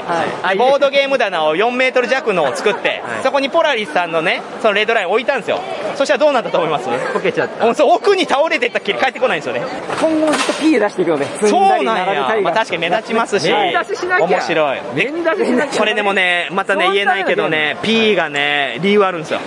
これちょっとね、開けてみてびっくりなんですけど、P にも理由があるんでね、ここも楽しいんですよ。あれ、あさとさん、遊んでないのいや、僕ね、買って、あの設定資料紙も買って、はい、ありがとうございます。まだできてない。ぜひぜひ。はい、愚か。はい、愚かですよ。ダメですよ。これはポラリス遊ばずして何がまだミステリーだっていうぐらそい。うですよ本当に本当いいから。すぐやるあ今回の特色も教えてください。今回はですね、1作目がそのまさに王道のマーダーミステリー、僕らが考えるのやったんですけど、うん2作目は、まあ、ストーリーゲームレーベルと僕ら言ってますので、ちょっとまたマーダーミステリーとは味の違うストーリー体験のゲームをやえー、なんだろろう。うというふうにしております。あー気になるなー楽しみそうやね、これいろんなサークルさんがやっぱそれぞれ持ち味あるんですけどなんだろうねポラリスはねちょっとね群を抜けて完成度がね高いんですもうよありでがたいもこれは逆に言うとハードルも上がってるんそでうですよね果たして2作目がどうかによってやっぱりファンってね、あもういいやになるか今後追っていこうになるかなんで、そこはやっぱ期待してますはいぜひ皆さんの感想楽しみにしておりますはい感想上げさせてもらいますというねありがとうございますあさとさんもまた明日も来られるということで、楽しみですねはい今日一日お疲れ様でしたありがとうございましたありがとうございましたはいでは続きましてのブースはこちらでございますあなたどなたですかルイージ店長ですあルイージ店長お久しぶりあさらにここのブース何ですかねちょっと自己紹介お願いしていいですかあ7割の大山と申しますあ7割さんがあれなんでルイージさんいるのお手伝いお手伝い今日はああら奥様のコッペさんとどうもどうももういろんなところであーお子さんでございますかはい可愛らしいですねお名前はあかね、森山みなとで。めちゃくちゃ賢いやん将来はいいボードゲーマーになりそうだありがとうございますみなとくん今日ゲーム出したんで。おらしいですねどんなゲームかなおおおあ完売してるごめんない完売ですおこれごめんなさいとごめんもうないっていうのかけてるんですね賢だなあえ何何ドキドキチンっていうゲーム。うん賢いちゃんと言えてるドキドキッチンえー、これは、えっと、共に作ったいやほとんどあそうなの作っていてあの好きなんだボードゲーム作るお手伝いはまああいいじゃないですか、嬉しいですねこれはねやっぱ親としてもせっかく一緒にねこう出して完売してくれてやっぱ喜んでまあ一切喜んでる感じの雰囲気は出てきてない ですけど嬉しいよね昼過ぎは嬉しかった昼過ぎまでは嬉しかった今は疲れちゃってる帰って寝たいですねいや、この後欲しい人が多分無駄に出てきてちょっと今後もこういうの作っていきたいあらーよかったねこれはもうじゃあ一緒に今後も展開してなんてアットホームなんだよそんなところにルイーチ店長行っちゃダメでしょなんでいやよかったですね今後じゃあまたここで購入できたものはどこで買えますかオンラインでオンラインとかあのあのいろんな店舗でも売っていただいているあそうなんですね、じゃあぜひ気になった方は失礼いたしますおこれはもしかしてなりましたこれをもちましてゲームマーケット2022春1日目を終了いたしますやったお疲れ様でしたお疲れ様でしたいやーあっという間でしたねもうこれ使うしかないですねここもしいやいや使う使う使うよなんでここ切るねん七丸さん来てなんで切るねんこんなお子さんに声もらって切ってたら鬼やろしっかり使わせてもらいますよ今後も期待しておりますというわけで一日お疲れ様でした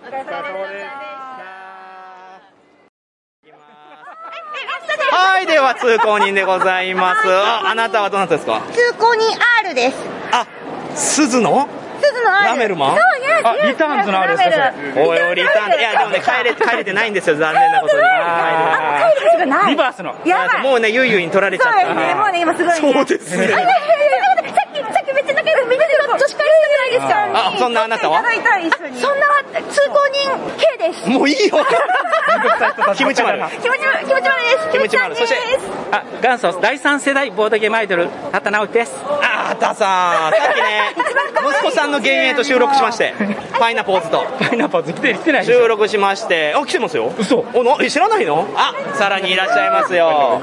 こんにちは。あ、ウーベイさんじゃないですか。世界のウーベイです。なんか今日あれじゃないですか世界のがつ、たウーベイさん、こっち側でしょ出店側っすよねあ出うんしかも、現場検証。あ、そう、おかげさまいでや、なんこか。れちょっと明日また別で撮らせてください。完売じゃないですよ。なんと今回の特設ブースなんですよ。あ、そう、ブースで遊ぶ感じになってるのが、実際にある明の日でや。ろう明日やろう。やりましたあや明日ボス明日ボス。今日やったらいけたそうだった。いや、残念、畑さんね、明日はね、何出すんでしたっけ明日は、えっ、と、機動戦士、名義、名、名、名義。カームンだったらもう振らないっす。しかも違うゲームだし。あれですよね。毎スーパーメガラキーボックスね。 進んでなくなりそうやから、ちょっとやばいあ、よかったですね。昨日もすごい人気でね。リゴレさん12時になくなってたの。ああ、よかった。そらもうホラボドっていう番組で散々宣伝させてもら書聞いいててないねえな、この女。聞いてねえな。うちの番組を聞いてなければ、自分の話も聞いてねえじゃん。困ったわ。色が濃い、ただ色が濃いんだから、この人たち。また明日もね、頑張っていただいて。え、今来たところ なんてやねん、帰るのアホか、畑さん。いやー、本当に、直樹くんは元気で。ねお子さんは会えませんでしたけど、今回。九州でね。えーでも、パイナポーズとは収録できたんで。ありがとうございます。また後で、ほら、ホテルの部屋で遊びましょう、一緒に。はい、裸で。裸で。ぜひだね、またね、ツイートしてね。はい。えーラメルマンも、明日も来る。ラメルマンあ、よかった、裸のふりじゃなくて。裸のふりこういうふりだよ。いつもそういうのしかしないからですよ。セクハラって言わされる。人をセクハラにして自分のセクハラをなかったことです。やめなさい。バレたバレてる。うん明日実は私、CD 売るから、今日しか行けないんですよ。えー即売会なんですよ、私。何忙しいふりしちゃって。ふりじゃない。よかったですね。まあでも今後も活躍期待してますし、今後もホラボドはラメルマンの曲使っていくんで。嬉しいです。ありがとうございます。はい。ということで、まあ今日一日ね、お疲れだと思うんで、英気を養って明日に備えてください。ありがとうございました。チャオチャチャオ。オチャオ。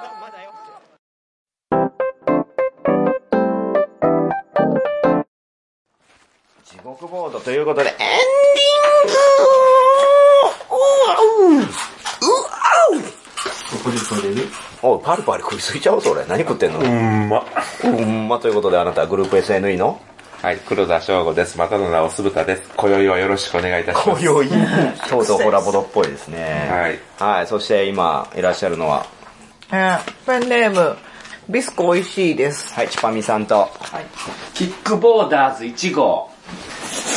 チパミですもう砕けてる。2号って言えよ、もう。はい、ということで、今いるのがチュパミさんと、酢豚さんと、ハタさんと、イカさんでございます。我なり。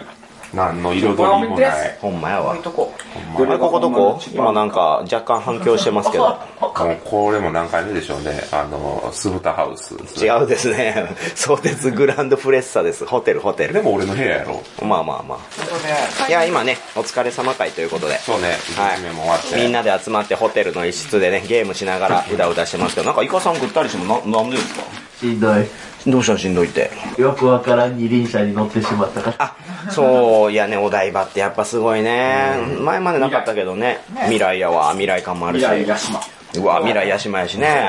うん未来さんっつってね。うん電気自転車ね、乗ったのに損するっていうね。電電気自体。ミコさんが喋ってるよ。うん、なんて親いい父よ。親父なんて親父じゃない。親父じゃない。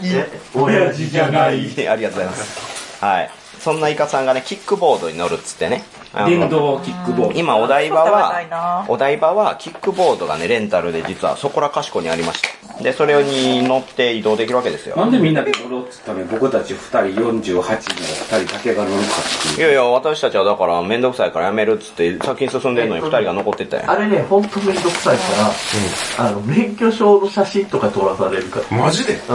ごいな、それは。クレジットカードと免許証の写真撮っていろいろせなあかんし。しかもテストも受けなテストに合格しないとね。何テストって心理テスト。え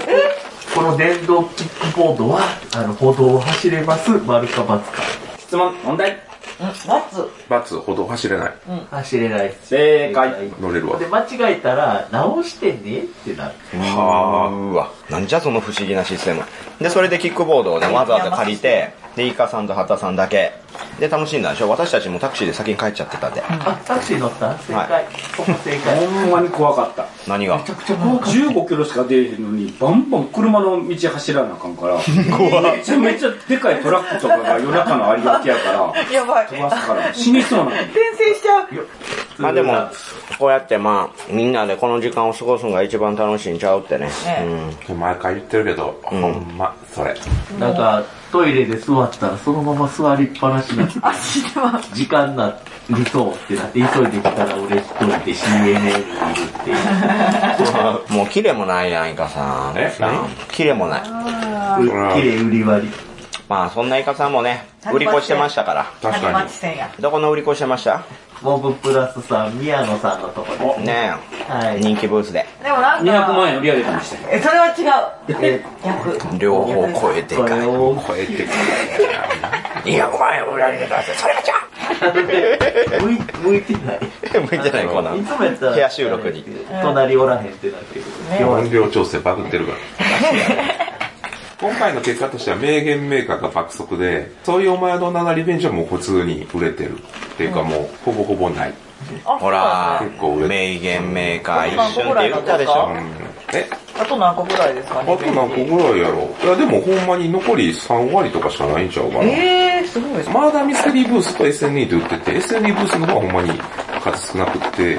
多分マーダーミスブースも少ないんちゃうかな。どれぐらい売れたかちゃんと聞いてないからあれやねんけど、えこの段階では。ー、すごい。すごいですね。まあまあでもまあ、売れてるっていう話は聞いてるんで。はい。でもね、今、界隈でやっぱスーパーメガラッキーボックスのやっぱ人気すごいですあ、そううそう、すごいよねやばい。いやー、ホラボドで特集社会がありましたわ。コラボドで認知度が一気にええあの、認知それは言い過ぎですけど。うんうん。でも実際いいゲームです。ただね、白坂さんにあげたら、見事に置いて忘れて帰ってましたね。まあ、いらんっていうし。許せない。白坂賞。やることが多すぎて。そんな、そんな感じの、一個のゲームを追いかけるレベルの人じゃないです よ。そんな言い方。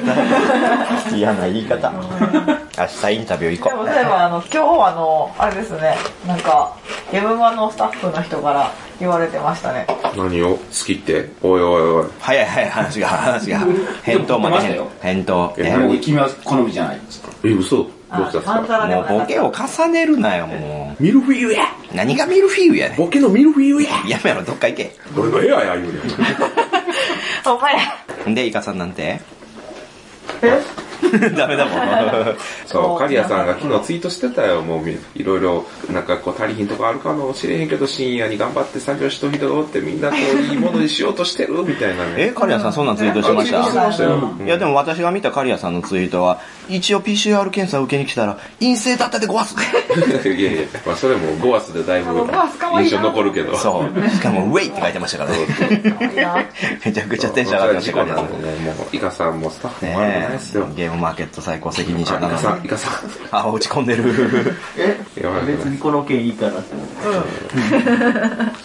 まあまあまあ、そんな感じでね。ということで。ということでね。はい。まあ、楽しかったですか今日は。本当にもう全然楽しかった。やっぱいろんな人に会えるのはやっぱいいね。うんうん、大阪なかったからね。めちゃくちゃ楽しそかうっしかもあのやっぱりねあのゲームマって熱量高くて応援してくれる人が多いじゃないですか、うん。だからめちゃめちゃ嬉しい本当嬉しい、ろんな人と。うん、アイドルじゃないのでもアイね、ドル最に近ね、思うんですよ。ゲームマーケットで。何ですか何思うカップル増えたじゃないですか。はいでただのカップルならいいんですよ。手繋いでるカップルが増えてるんですよ、今。なるほど。ちゃうね、それが何かって言ったらめちゃくちゃ邪魔やなと 思って。いいや通る、通る時もう間の手とかも邪魔やな。いやもうあれツイクストの真似してるだけやから。あ、 ほんまあ、ほんまアレックス・ランドルフ生誕100周年あ、祝ってんねうや。祝ってるよ、あれ。じゃあ仕方ないわ。悔しいわ。なんで悔しいの悔しい。もう、あの、そういうカップルの前にいちいちよくわからん黒豆とか置いて、こけるのを待とう。黒豆でこける妖怪 や謎の卵黒豆こかし。黒豆こかし。気持ち悪いわ。いや、けどあの、モブプラスのね、宮野さんのところで、うちのゲームも置かさせていただいたんですよ、今回。おー、はいはいはい。なんていうタイトルですかえー発見ことわざ品評会っていうゲームを置かせていただいて、本当机の端っこの方でお借りして。ありましたね。けどね宮野さんとこのブースの勢いのおこぼれをいただけて、まあまあ手に取っていただけたんで、素晴らしいよかったねちょっとゲーム魔王阪でね、出せなかった分、うんそうなんですよねえっと今回ね、出せたということで、やっぱりね、ゲーム魔今はね、すごい手に取ってもらいますね。チャンスですよね。チャンス。うんうん。大阪なかった分ね、やっぱありがたいですよね、確かこにうねいう売れる場が。目新しいゲーム気にしてくれるんですよね。まあね。チャンスがいっぱいある。あれ、スランドルフって戻るけど、よかったよ、あの公演とか。ああ、見に行けなかった。もう1時間公演聞きましたからね。あ、そんなんだ草場よ。さんの隣で。ああ、そうかそうか。出てはった。えー、そういうイベントだったんですね。え、アレックス・ランドルフの例を高齢するってことなんです か草場さんに。な、なんかややこしいですね。ノーコメント。アホ言うだ。これ誰も聞いてへんから、最後やし。まあ、じゃあ終わりますか。いやいや。うん、最近多いな、それ。ん終わり終わりたないうん、年取りたくないね。違うね、でもこれ終わったら年取るわけちゃうんですよ。や、これでかいね、これでかいね。えー、あれね、あの、明日頑張るイカ。あ急にまた、明日頑張る。明日は、ほどほど。の旗。